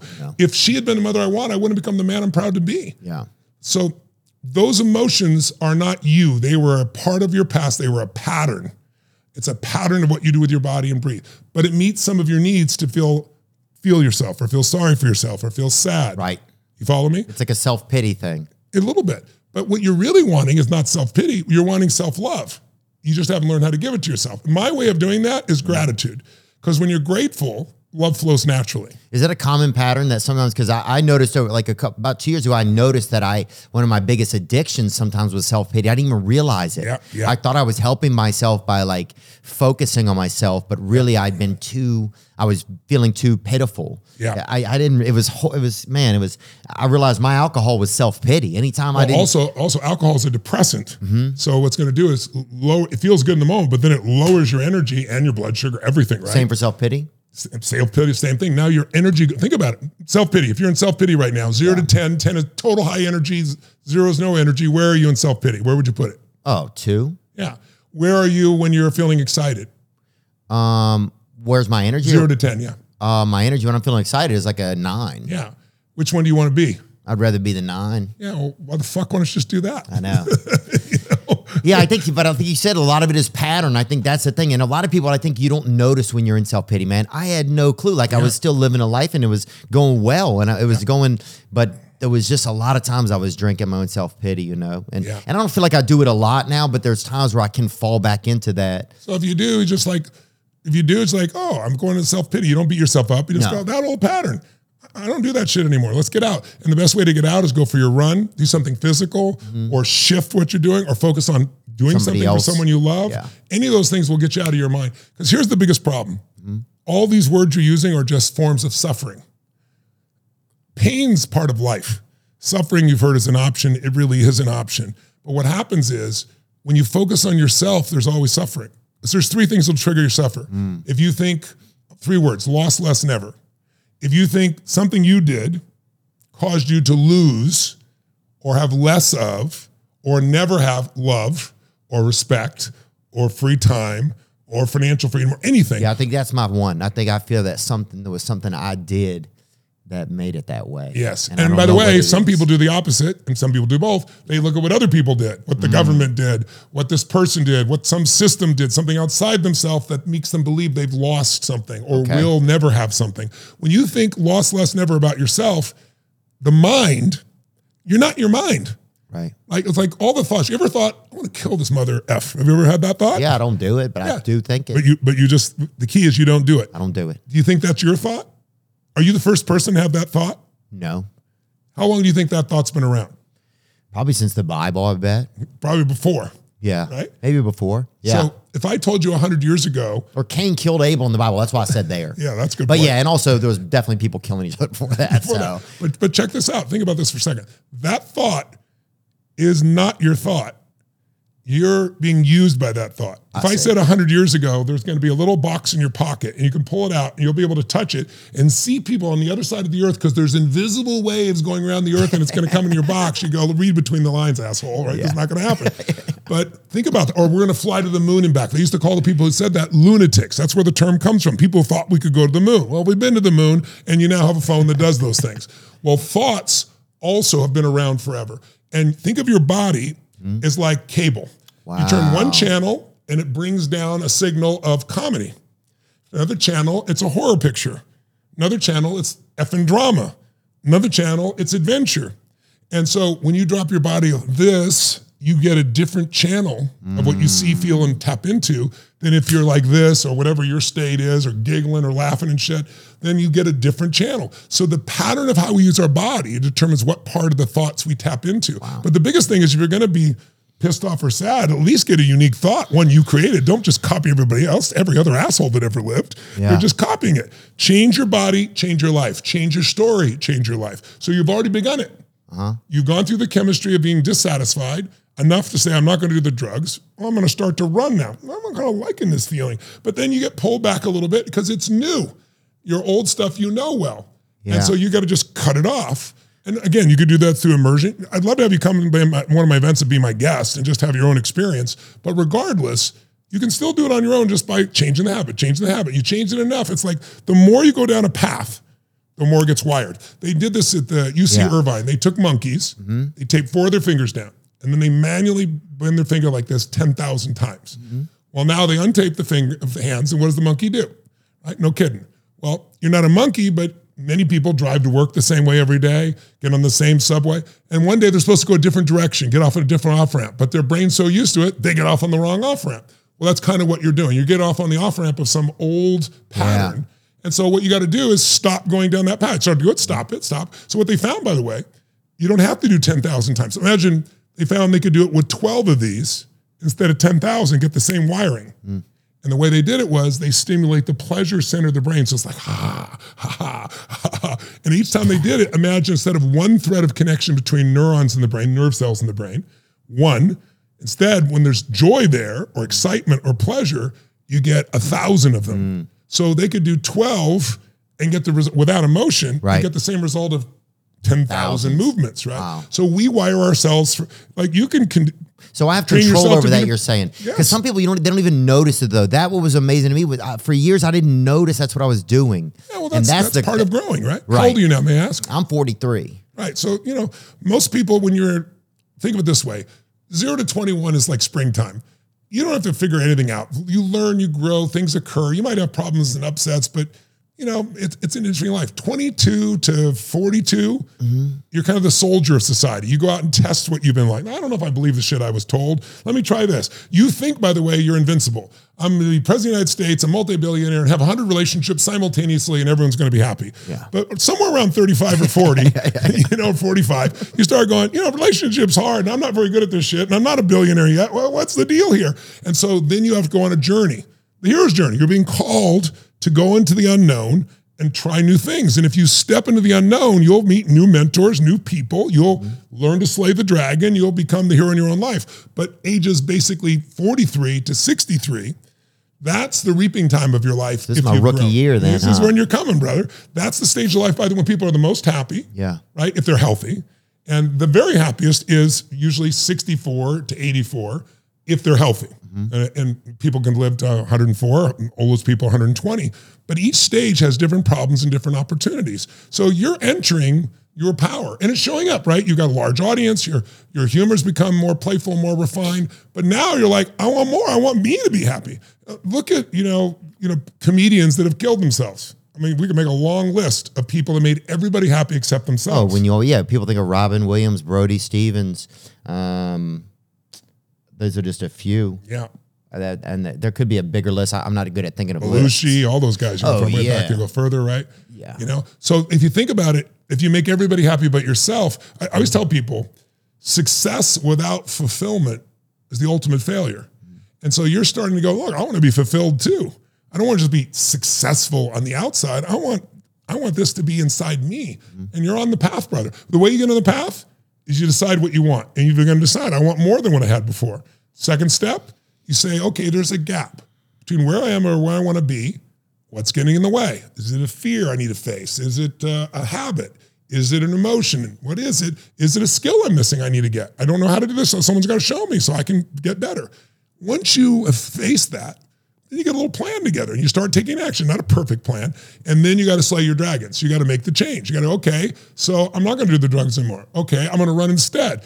And then you get momentum Yeah. and you're starting to get momentum. So now about. the only thing puts the brake on your momentum is those old emotional patterns. Hmm. So you got to go, that's not me. That's an old pattern. F that. Here's what I'm going to do now. And here's the other part though. As long as you focus on yourself, you suffer.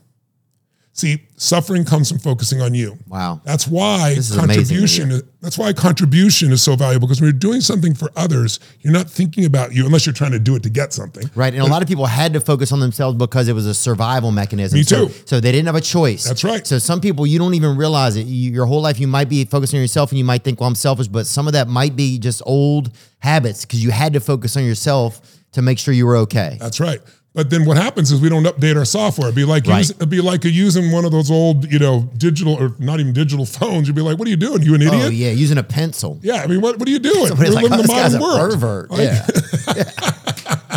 But but you, it's time to upgrade your software, Right. and that's what you're doing. You're upgrading your mental software. Yeah, and there's some law. I think there's yeah, there's a little bit of sense of loss with letting go of the old software because it felt like home. Yeah, exactly saying. right. And it's like I I'm old enough. I had one of the first portable phones. It was this Motorola phone. You ever seen it? It Oh, like yeah, eight pounds. It was like a buck a minute. It, it didn't charge for more than 20 minutes. Yeah, It would just call the police too. you know, yeah. But I was so proud to have that phone. Now, And I meant you know, Sting too. I meant Sting. It would call him. Was he in the police? Yes. Okay, cool. If you give the, was trying to make a if you give, if you've got a phone today, they'll give it to you for free as long as you got a contract, and you got everything on. You got hundred thousand songs. You got access to everything. So why would you go back to the old? Oh, I kind of miss it. Okay, well, go get yourself one of those phones. Yeah. You can go visit it. Go put it in some part of your house and go visit for a little while if you want to. But after a while, you get bored with it and you'll move into the new stuff, and that's what's happening for you, brother. Yeah, once you evolve into something new, yeah, once you make a change, it really does feel good. It's just hard to make it sometimes. But I'll tell you, I'll tell you one more secret. Mm-hmm. For changes to last, it has to become your identity. Let me explain. Hmm. We all have a way of defining ourselves to ourselves. So, for example, if you see Lance Armstrong, right, was the greatest biker of all time. He gets told that he has cancer, not just cancer, mm-hmm. cancer in his lungs, cancer in his brain, and oh yeah, in your testicles. Oh, by the way, I ride a bike for a living. They told him he was going to ah. die. But his core belief is I always find the way. So he's survived cancer. Most people don't. He also found a way to win no matter what. He broke the rules to do it, and that cost his brand and so forth. But the same thing that made him healthy actually got him into trouble in the biking side. Hmm. But before he used drugs, he was still unbelievable, one of the best in the world. And guess what? He got there because of a belief. So you have to have a new identity. His identity is I find the way, made him healthy. So think of it this way. If I set the thermostat in this room at, I think you'll relate to this, let's say 68 degrees. Okay. All right. And that's a metaphor for your comfort zone, your identity. This is, you know, that's 68 degrees is how much, not much money I want, but what, you know what I'm used to. 68 degrees is what I'm used to in a relationship. It's Yeah. not the, it's not what I want, but you know, it's okay. You know, it's pretty good. It's what I know, you know. So think that as comfort zone. Now, if the temperature drops to 65, 64, 62, 59, all of a sudden the brain, the computer goes, hey, you're 68 degree, or what are you doing at 59? And I'm sure you've experienced it. Like, this is bullshit. Yeah. And they're like, boom, suddenly the heaters kick on and you got drive and you go deal with it. You go lose the weight or you get off the drugs, you do whatever it is. But here's the part that most people don't understand. Let's say you get back to where you were and now you get new momentum and you're doing better.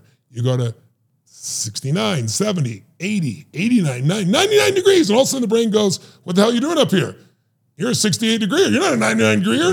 and the first thing that happens is the heaters stop and you stop growing. Mm. And then if that's not enough, the air conditioners kick on and you start to sabotage yourself till you get back to where you believe you are. So cigarettes. If you, you used to smoke, right? Mm-hmm. So if I came to you today and I offer you a cigarette, what would you say? Yes, sir.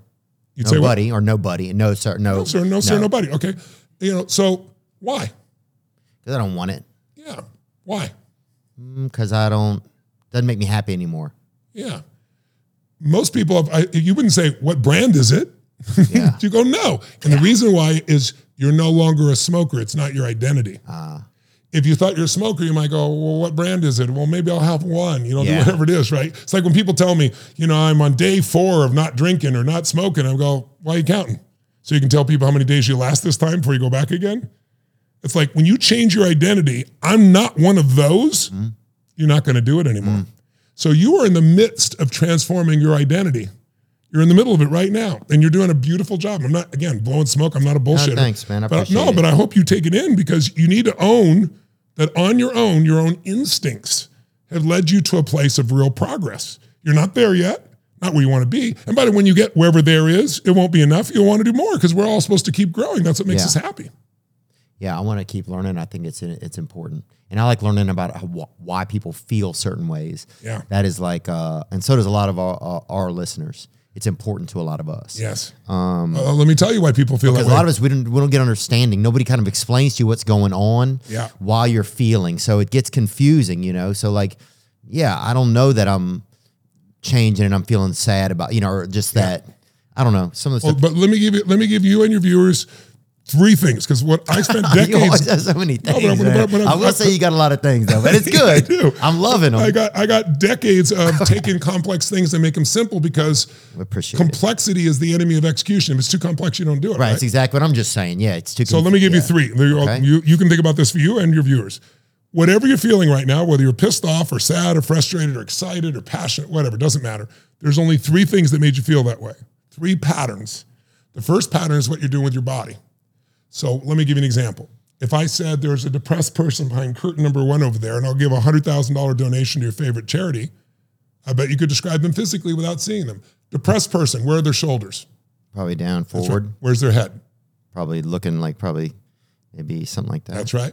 Are they talking loud or quiet? There could be probably a little bit, bit subdued, maybe. That's right. Fast or slow? Mm, Probably slow. That's right. And when they're doing that, think about it. Why do you know that? Because you've practiced this shit before. We all have, right? Yeah. But if you take that same person, and I do this over and over again, and you change what we call their physiology, the way they move, the way they breathe, you put their shoulders back, they breathe different. It literally changes their biochemistry.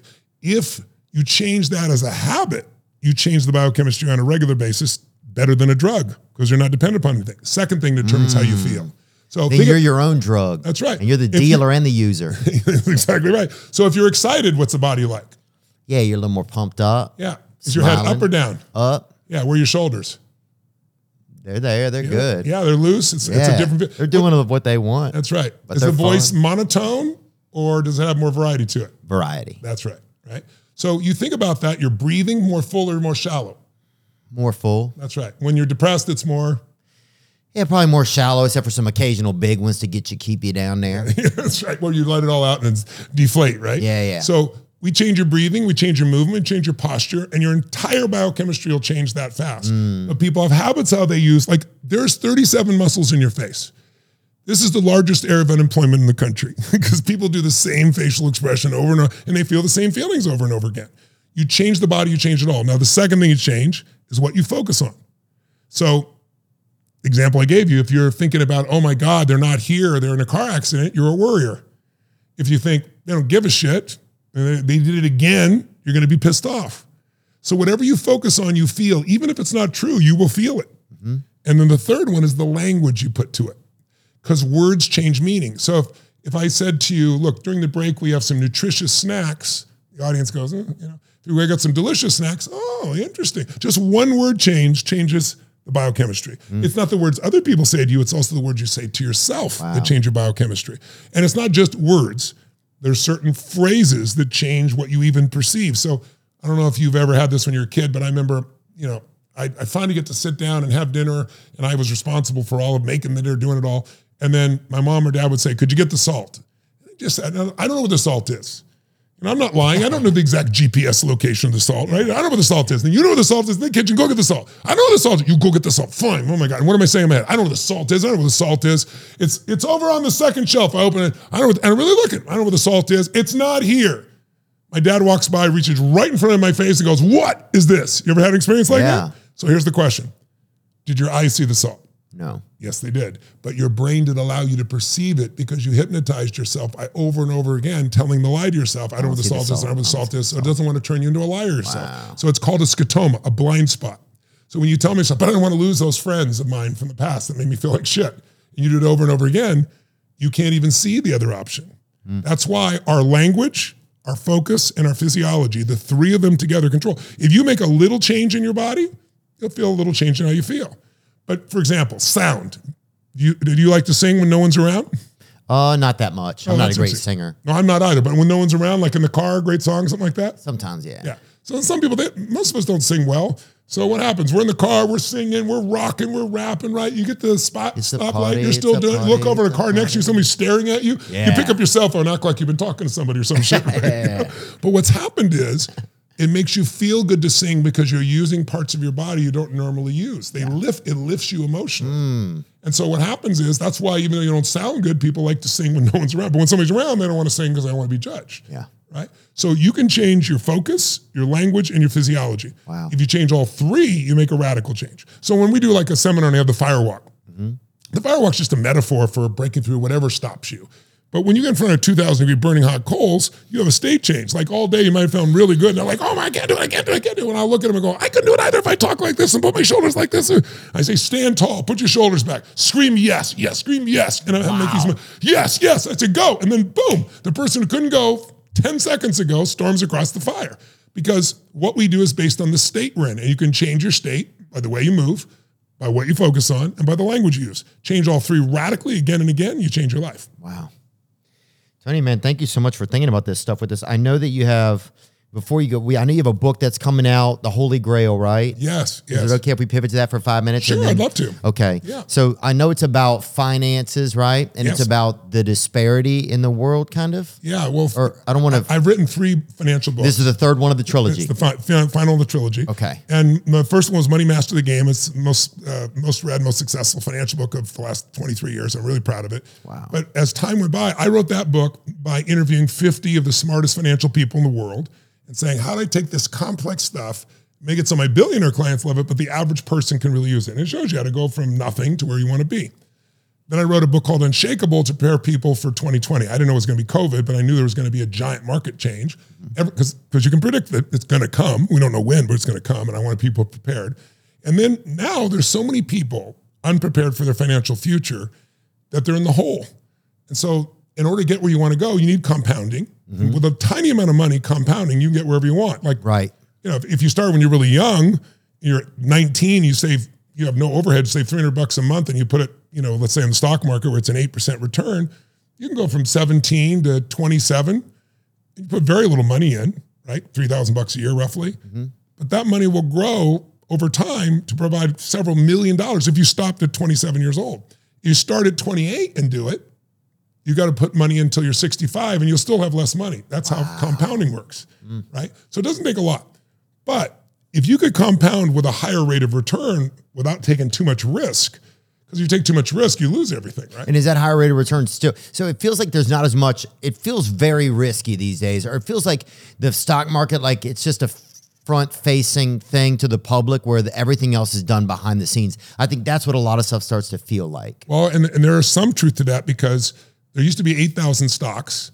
Now there's only 3,600. And most of them, like in the Russell 2000, which is one of the, you know, the young companies, 40% of them aren't even profitable.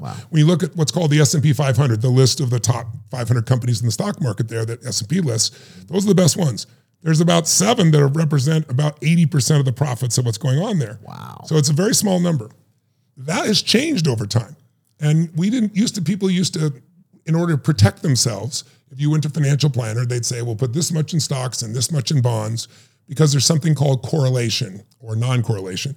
When things move in the same direction, if you invest in both of them and they both go down, you got nothing. If they both go up, it's nice, but when they go down, it's a problem.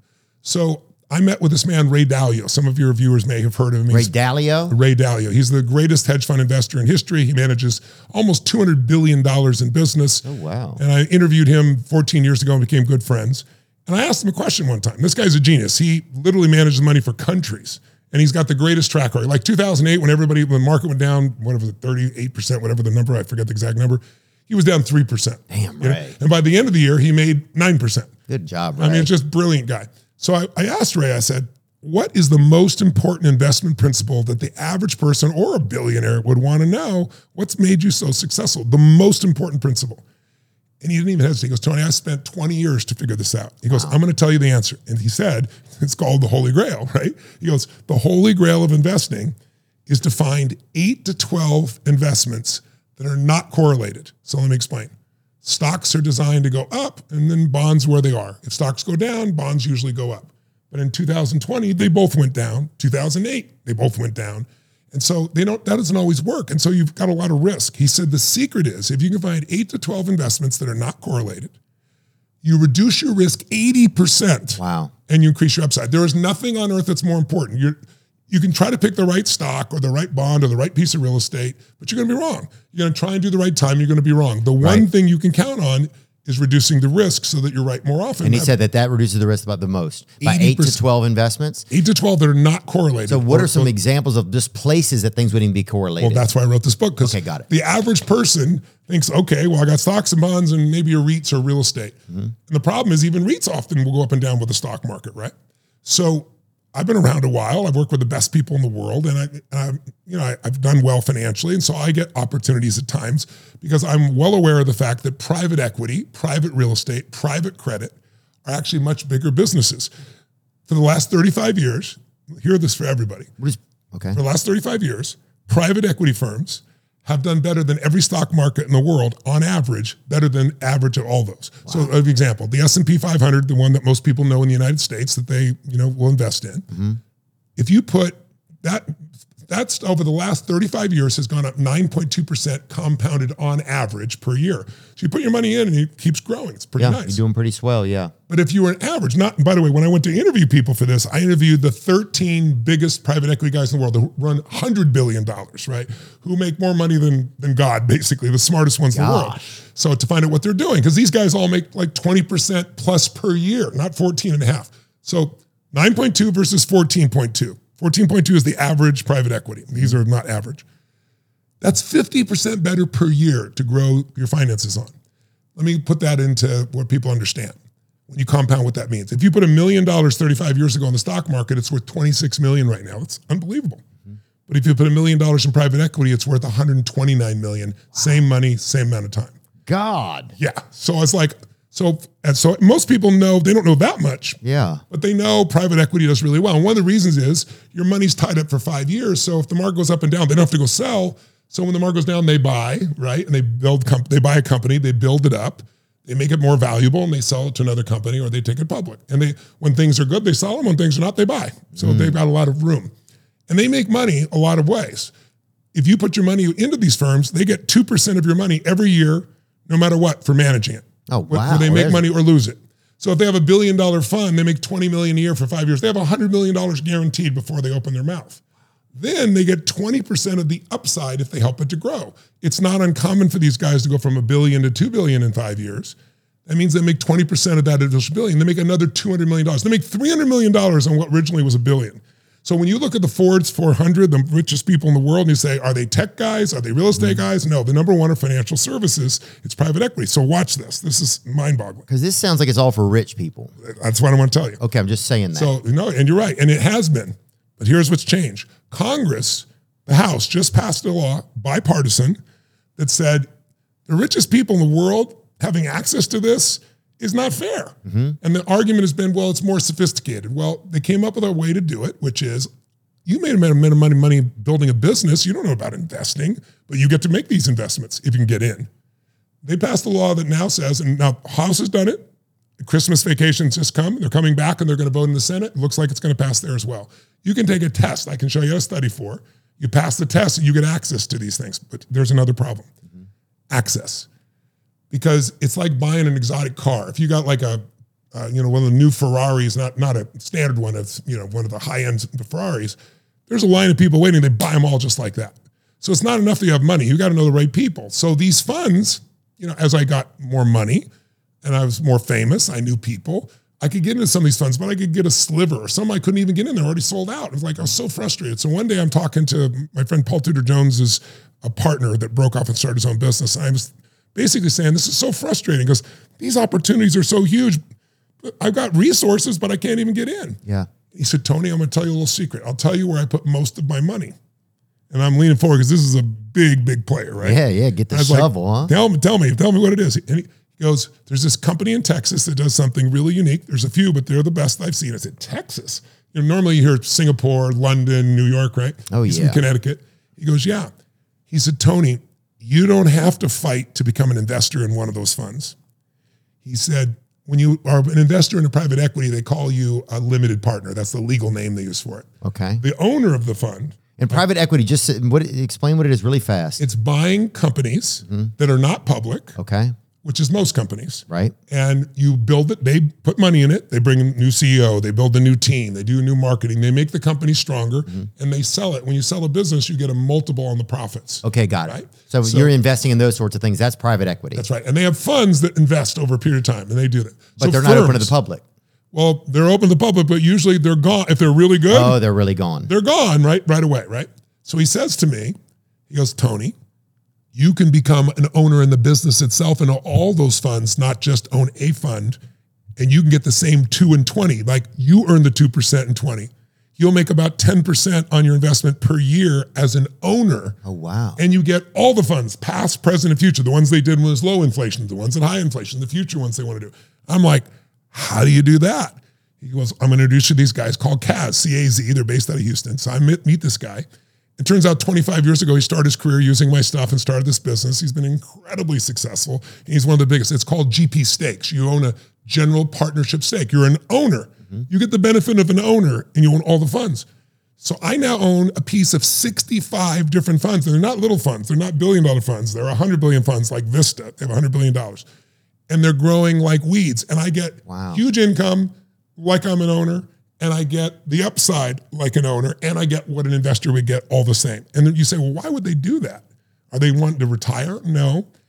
Years ago, they used to just get companies and to try to leverage them and sell them for pieces. Mm-hmm. That's old business. Nobody does that anymore. They build them but they have to put their own money in too. So investors go, if you're on the line with me, I will invest more. So there was a company called Bain that after 2008, when people were shaky, they said, we're going to raise $4 billion, but we're going to put 800 million of our own money in.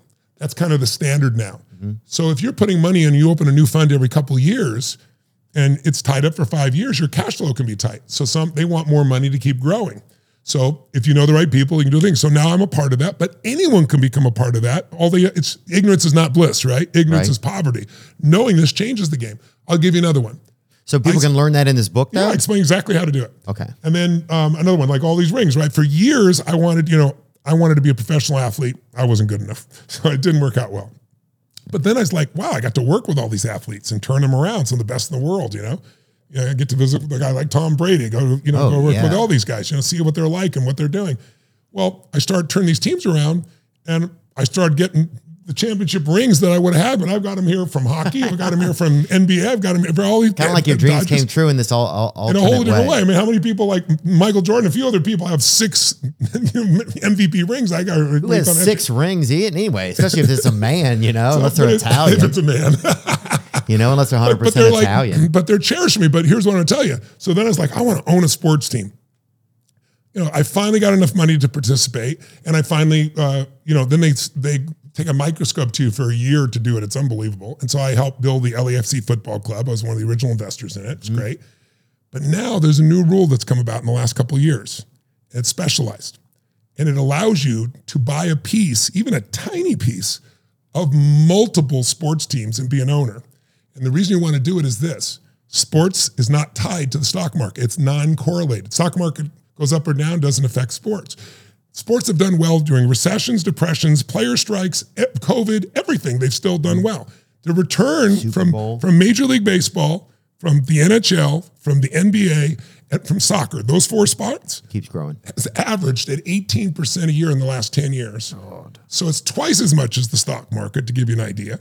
And it's fun, but here's the best part they're no longer just putting butts in seats, and they have a legal monopoly. They can they own that city. No one else can compete with them. And their fans, their word fan comes from fanatics. Their customers are fanatics, multiple generations. So my friend Peter Guber, he bought the Dodgers with my other friend Magic Johnson and a group of other people. And no one had paid, he paid $2 billion to the LA Dodgers, 2 billion. No one had paid a billion for a team yet. And everybody said it should have been a billion, overpaid by a billion. So I went to Peter and I said, Peter, I know you're no dummy. He's my partner in business. We own sports team together, LAFC. And I said, uh, you got to tell me the secret because I know you're not dumb. You're not going to overpay by a billion dollars. That's a lot. He says to me, he goes, Tony, you know, he's made 52 Academy Award made movies. He's a total genius. So he said, you know, I'm not dumb. You're right. He goes, tell you what, I want to leave you in suspense. I'm going to make an announcement in two days. Then you call me, come on over and we'll laugh together. So sure enough, two days later, they announce he paid two billion for the team. He sold the local TV rights for seven billion dollars and made five billion instantly. No way. Then Just for a- the soccer? no, that's for football. I mean, excuse me, for the LA Dodgers. Oh, for the. Dodgers, he sold the rights. Yeah. So seven billion. Now you also, when you own a sports team, the NBA, uh, MLB, Major League Baseball, whatever, you get a piece of the ad revenue for every single team. Doesn't matter if you're big or small. So his local rights alone made him five billion. So you probably saw the the gentleman he just brought on. Of the, Shohei Ohtani. yes, and Shohei, is that his name? Shohei. Yeah. and his And I'm sure, sure. The amount of money that Sorry. he, the mo- amount of money he's being paid is more than anybody in history. Wow. And how are they doing it? Well, they're doing it because they know that the ad revenue they get from Japanese advertisers and so forth will pay at times many more. Do you know if you watch television today because of cord cutting, nobody wants to watch commercials. So 92 of the last 100 top shows are sports because you don't have, think about making a film for Netflix like a series. You got to pay actors. Nightmare.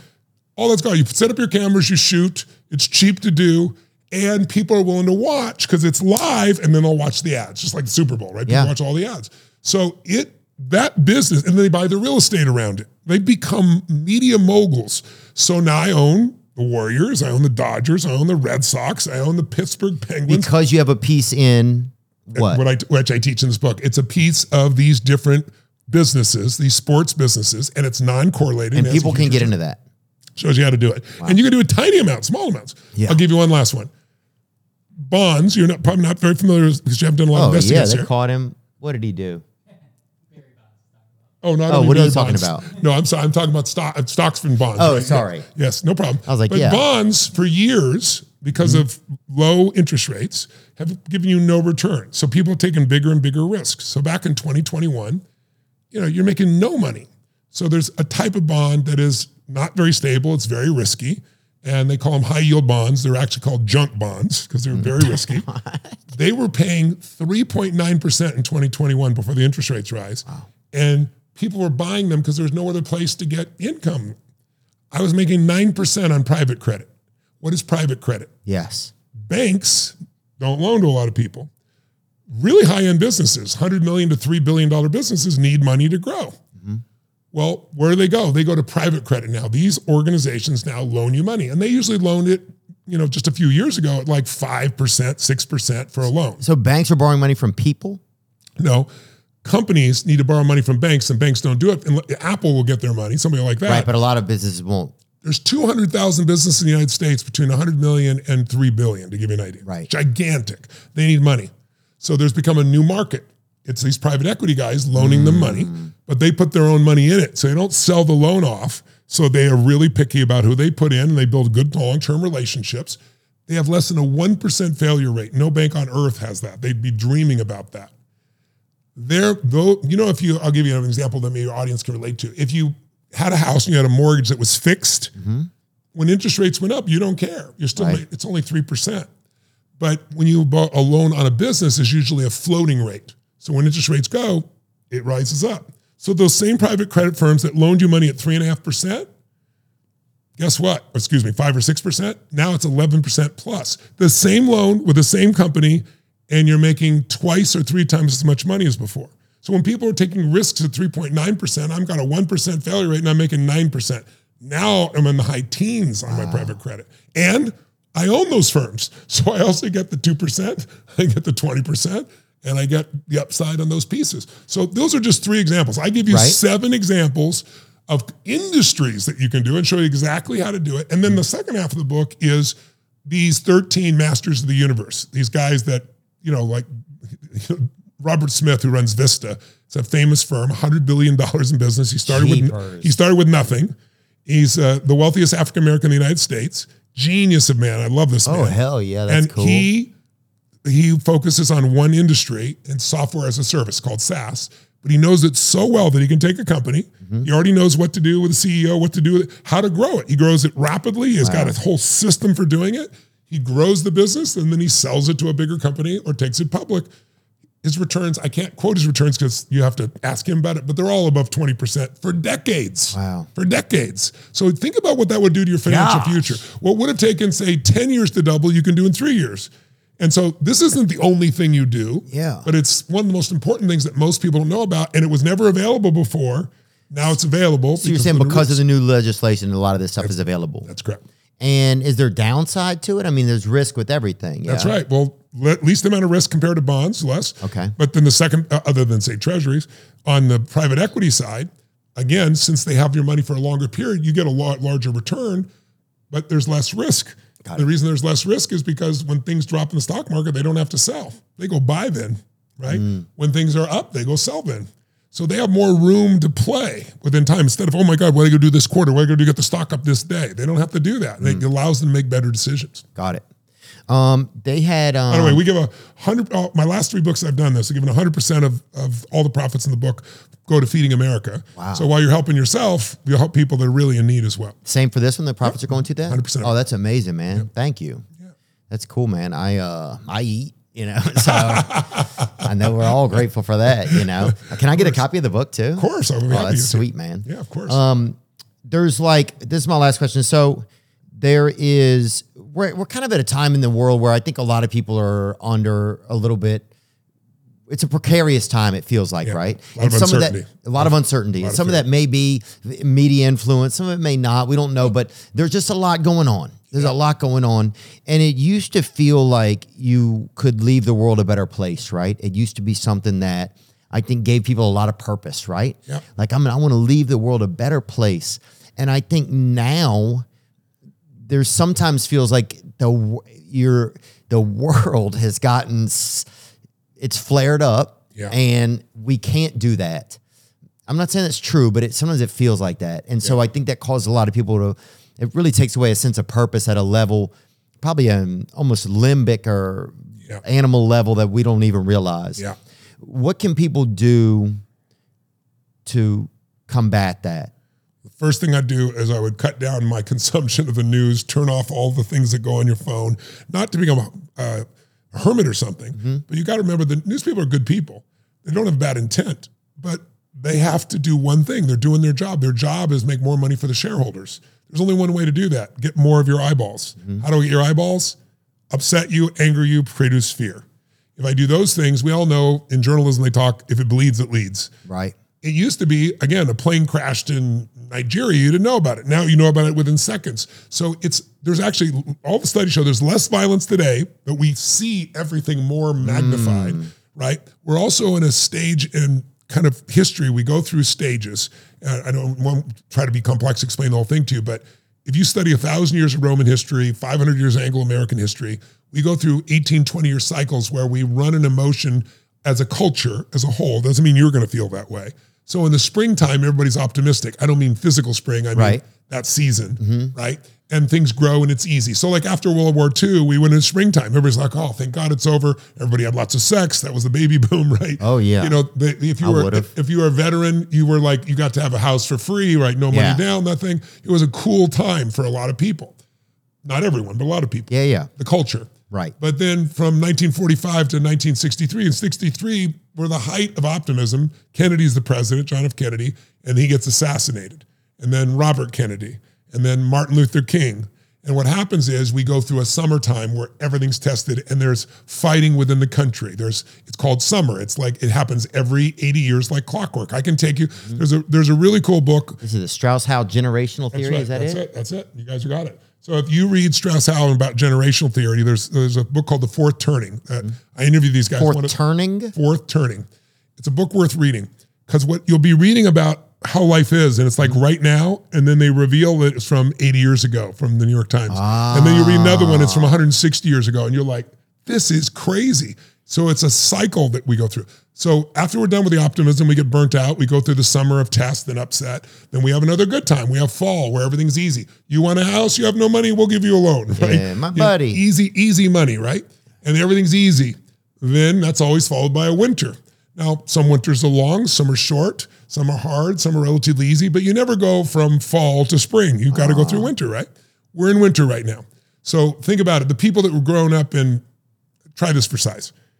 You know, most people don't study their history, but just take this for a second. If you were born in like 1910, what did that mean? Well, World War One was going on while you were growing up.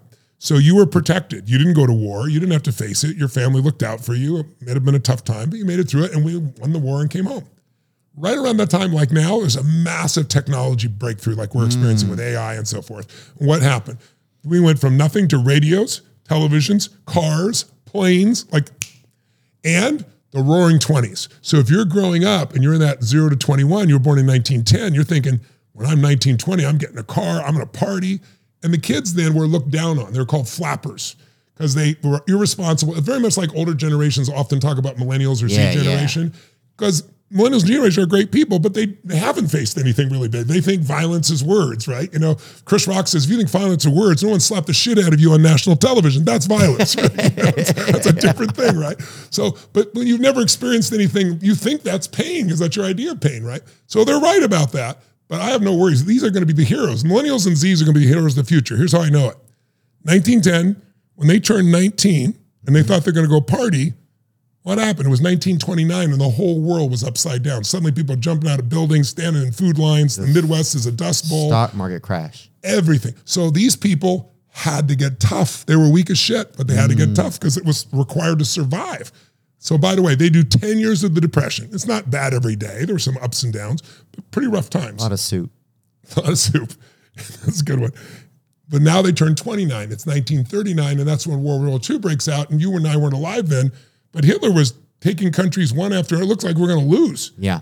They fought that war and won.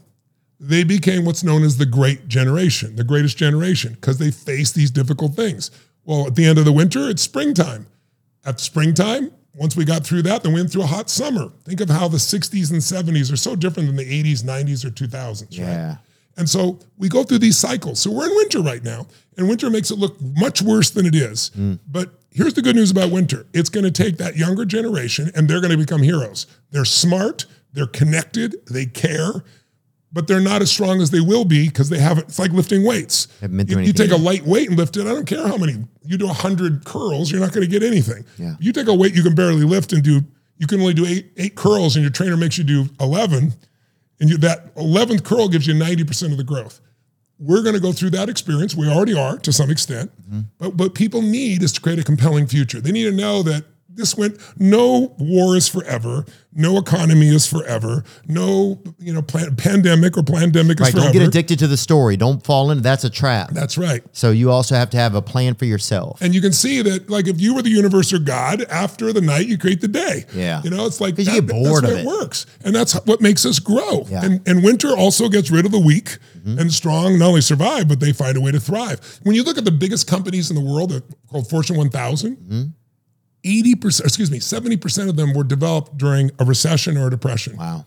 Because when you do well then, you're going to do well during all the other seasons. So if you start a business right now and it's hard, Right. but you do it well, like I started my business during the last really tough time, which was when interest rates were 18%. Nuh-uh, they were really that? 18%. You're lying. I'm not lying. Today, if you people are freaking out going 7%, oh my God, I can't get a house. Try I bought my first house at 18 years old. It was 18%. You're not gonna make any money at 18%. I lost money on the house. It was horrible, right? But that's what it was in those days. But I had to get strong. And here I am 46 years later, and I've done very well. Well, a lot of other people started when it was easy and they're gone. Yeah. Wow. So that's good. Uh, it's a good way to look at it, man. I think it goes back to even what we said in the meeting, Just talk kind of about perspective. You know. Yes. Like have a Need a bigger perspective. perspective. Have a bigger perspective. Have a bigger perspective of what's going on Yeah. in your own life. Um, man, I don't think there's anything else. Do you guys think of anything? I think we've spent a lot of your time too, and and we're Well, I really enjoyed this, Theo. Yeah, me too, And I really, I listen. I loved your humor, but I really want to thank you for your vulnerability because I you got a lot of people watching you, and you're you're leading by example. Now, not being perfect. I'm not saying you're supposed to. I'm not perfect. Nobody is. Yeah. But you're growing, brother, and and those emotions you felt, you're going to feel those a lot less as you keep on this track. And pretty soon, they won't be something you identify with. You know, Mm. Yeah. it'll be like cigarettes. You'll be like, I. I by the way, do you feel bad about the cigarettes that you're no longer there with them? You've left them behind. I don't miss them. yeah, you're not going to miss those negative emotions. yeah, you it's never like I go like you know, go like just you know uh, do Go like visit a, him. Hey, dude, I, I'm sorry. or use a Ouija board like to talk to a pack of Winstons or something. You know, yeah, I don't do anything like that. I'm glad to hear that. But thank you, man. Thank you for taking some time into. uh, just help us learn about that because I think a lot of my listeners are really similar to me, and so I'm grateful for that. And Well, yeah, I, hope they, I hope they join because it's free. help out a God. Oh, Yeah, that's January yeah. 25th to 27th. Yeah. and um, All they got to do is go to time2rise.com, time2rise.com, register, no cost to it. And then it's about three hours a day for three days in a row. And you'll be blown away. It'll, it'll give you a new momentum for your new year. Dude, I'll say this: sitting, listening to Tony is really, really interesting. Even just being here. So, Yeah. if this is anything what it's like um, uh, at the summit, it's cool, man. Uh, So, yeah, I'm excited about it, man. January 25th to 27th. I know my, my good friend Aaron Levy goes has been to a couple of them, and um, time to rise summit.com. And we'll put the link right here below, Oh, guys. that'd be great. Yeah, we'll That'd put the link everywhere Great. and we'll share it. Yeah, so, we'll probably have about a million, million and a half people will do it from all over the all over the world, 195 countries. So you'll meet some cool people too online too, which is kind of fun. Cool, man. Well, thank you for first of all just learning about stuff over your life, but also being willing to share it. I think Thank you. you know when we don't share stuff, it's like it keeps things from other people. That's right. So um, it's been I I think a lot of people have have, have been uh, helped by that, and so thank you so much. Thank you, man. Yep. It's been great. Yeah, cheers, brother. Now I'm just floating on the breeze, and I feel I'm falling like these leaves. I must be cornerstone. Oh, around. I'll share this peace of mind I found. I can feel it in my bones.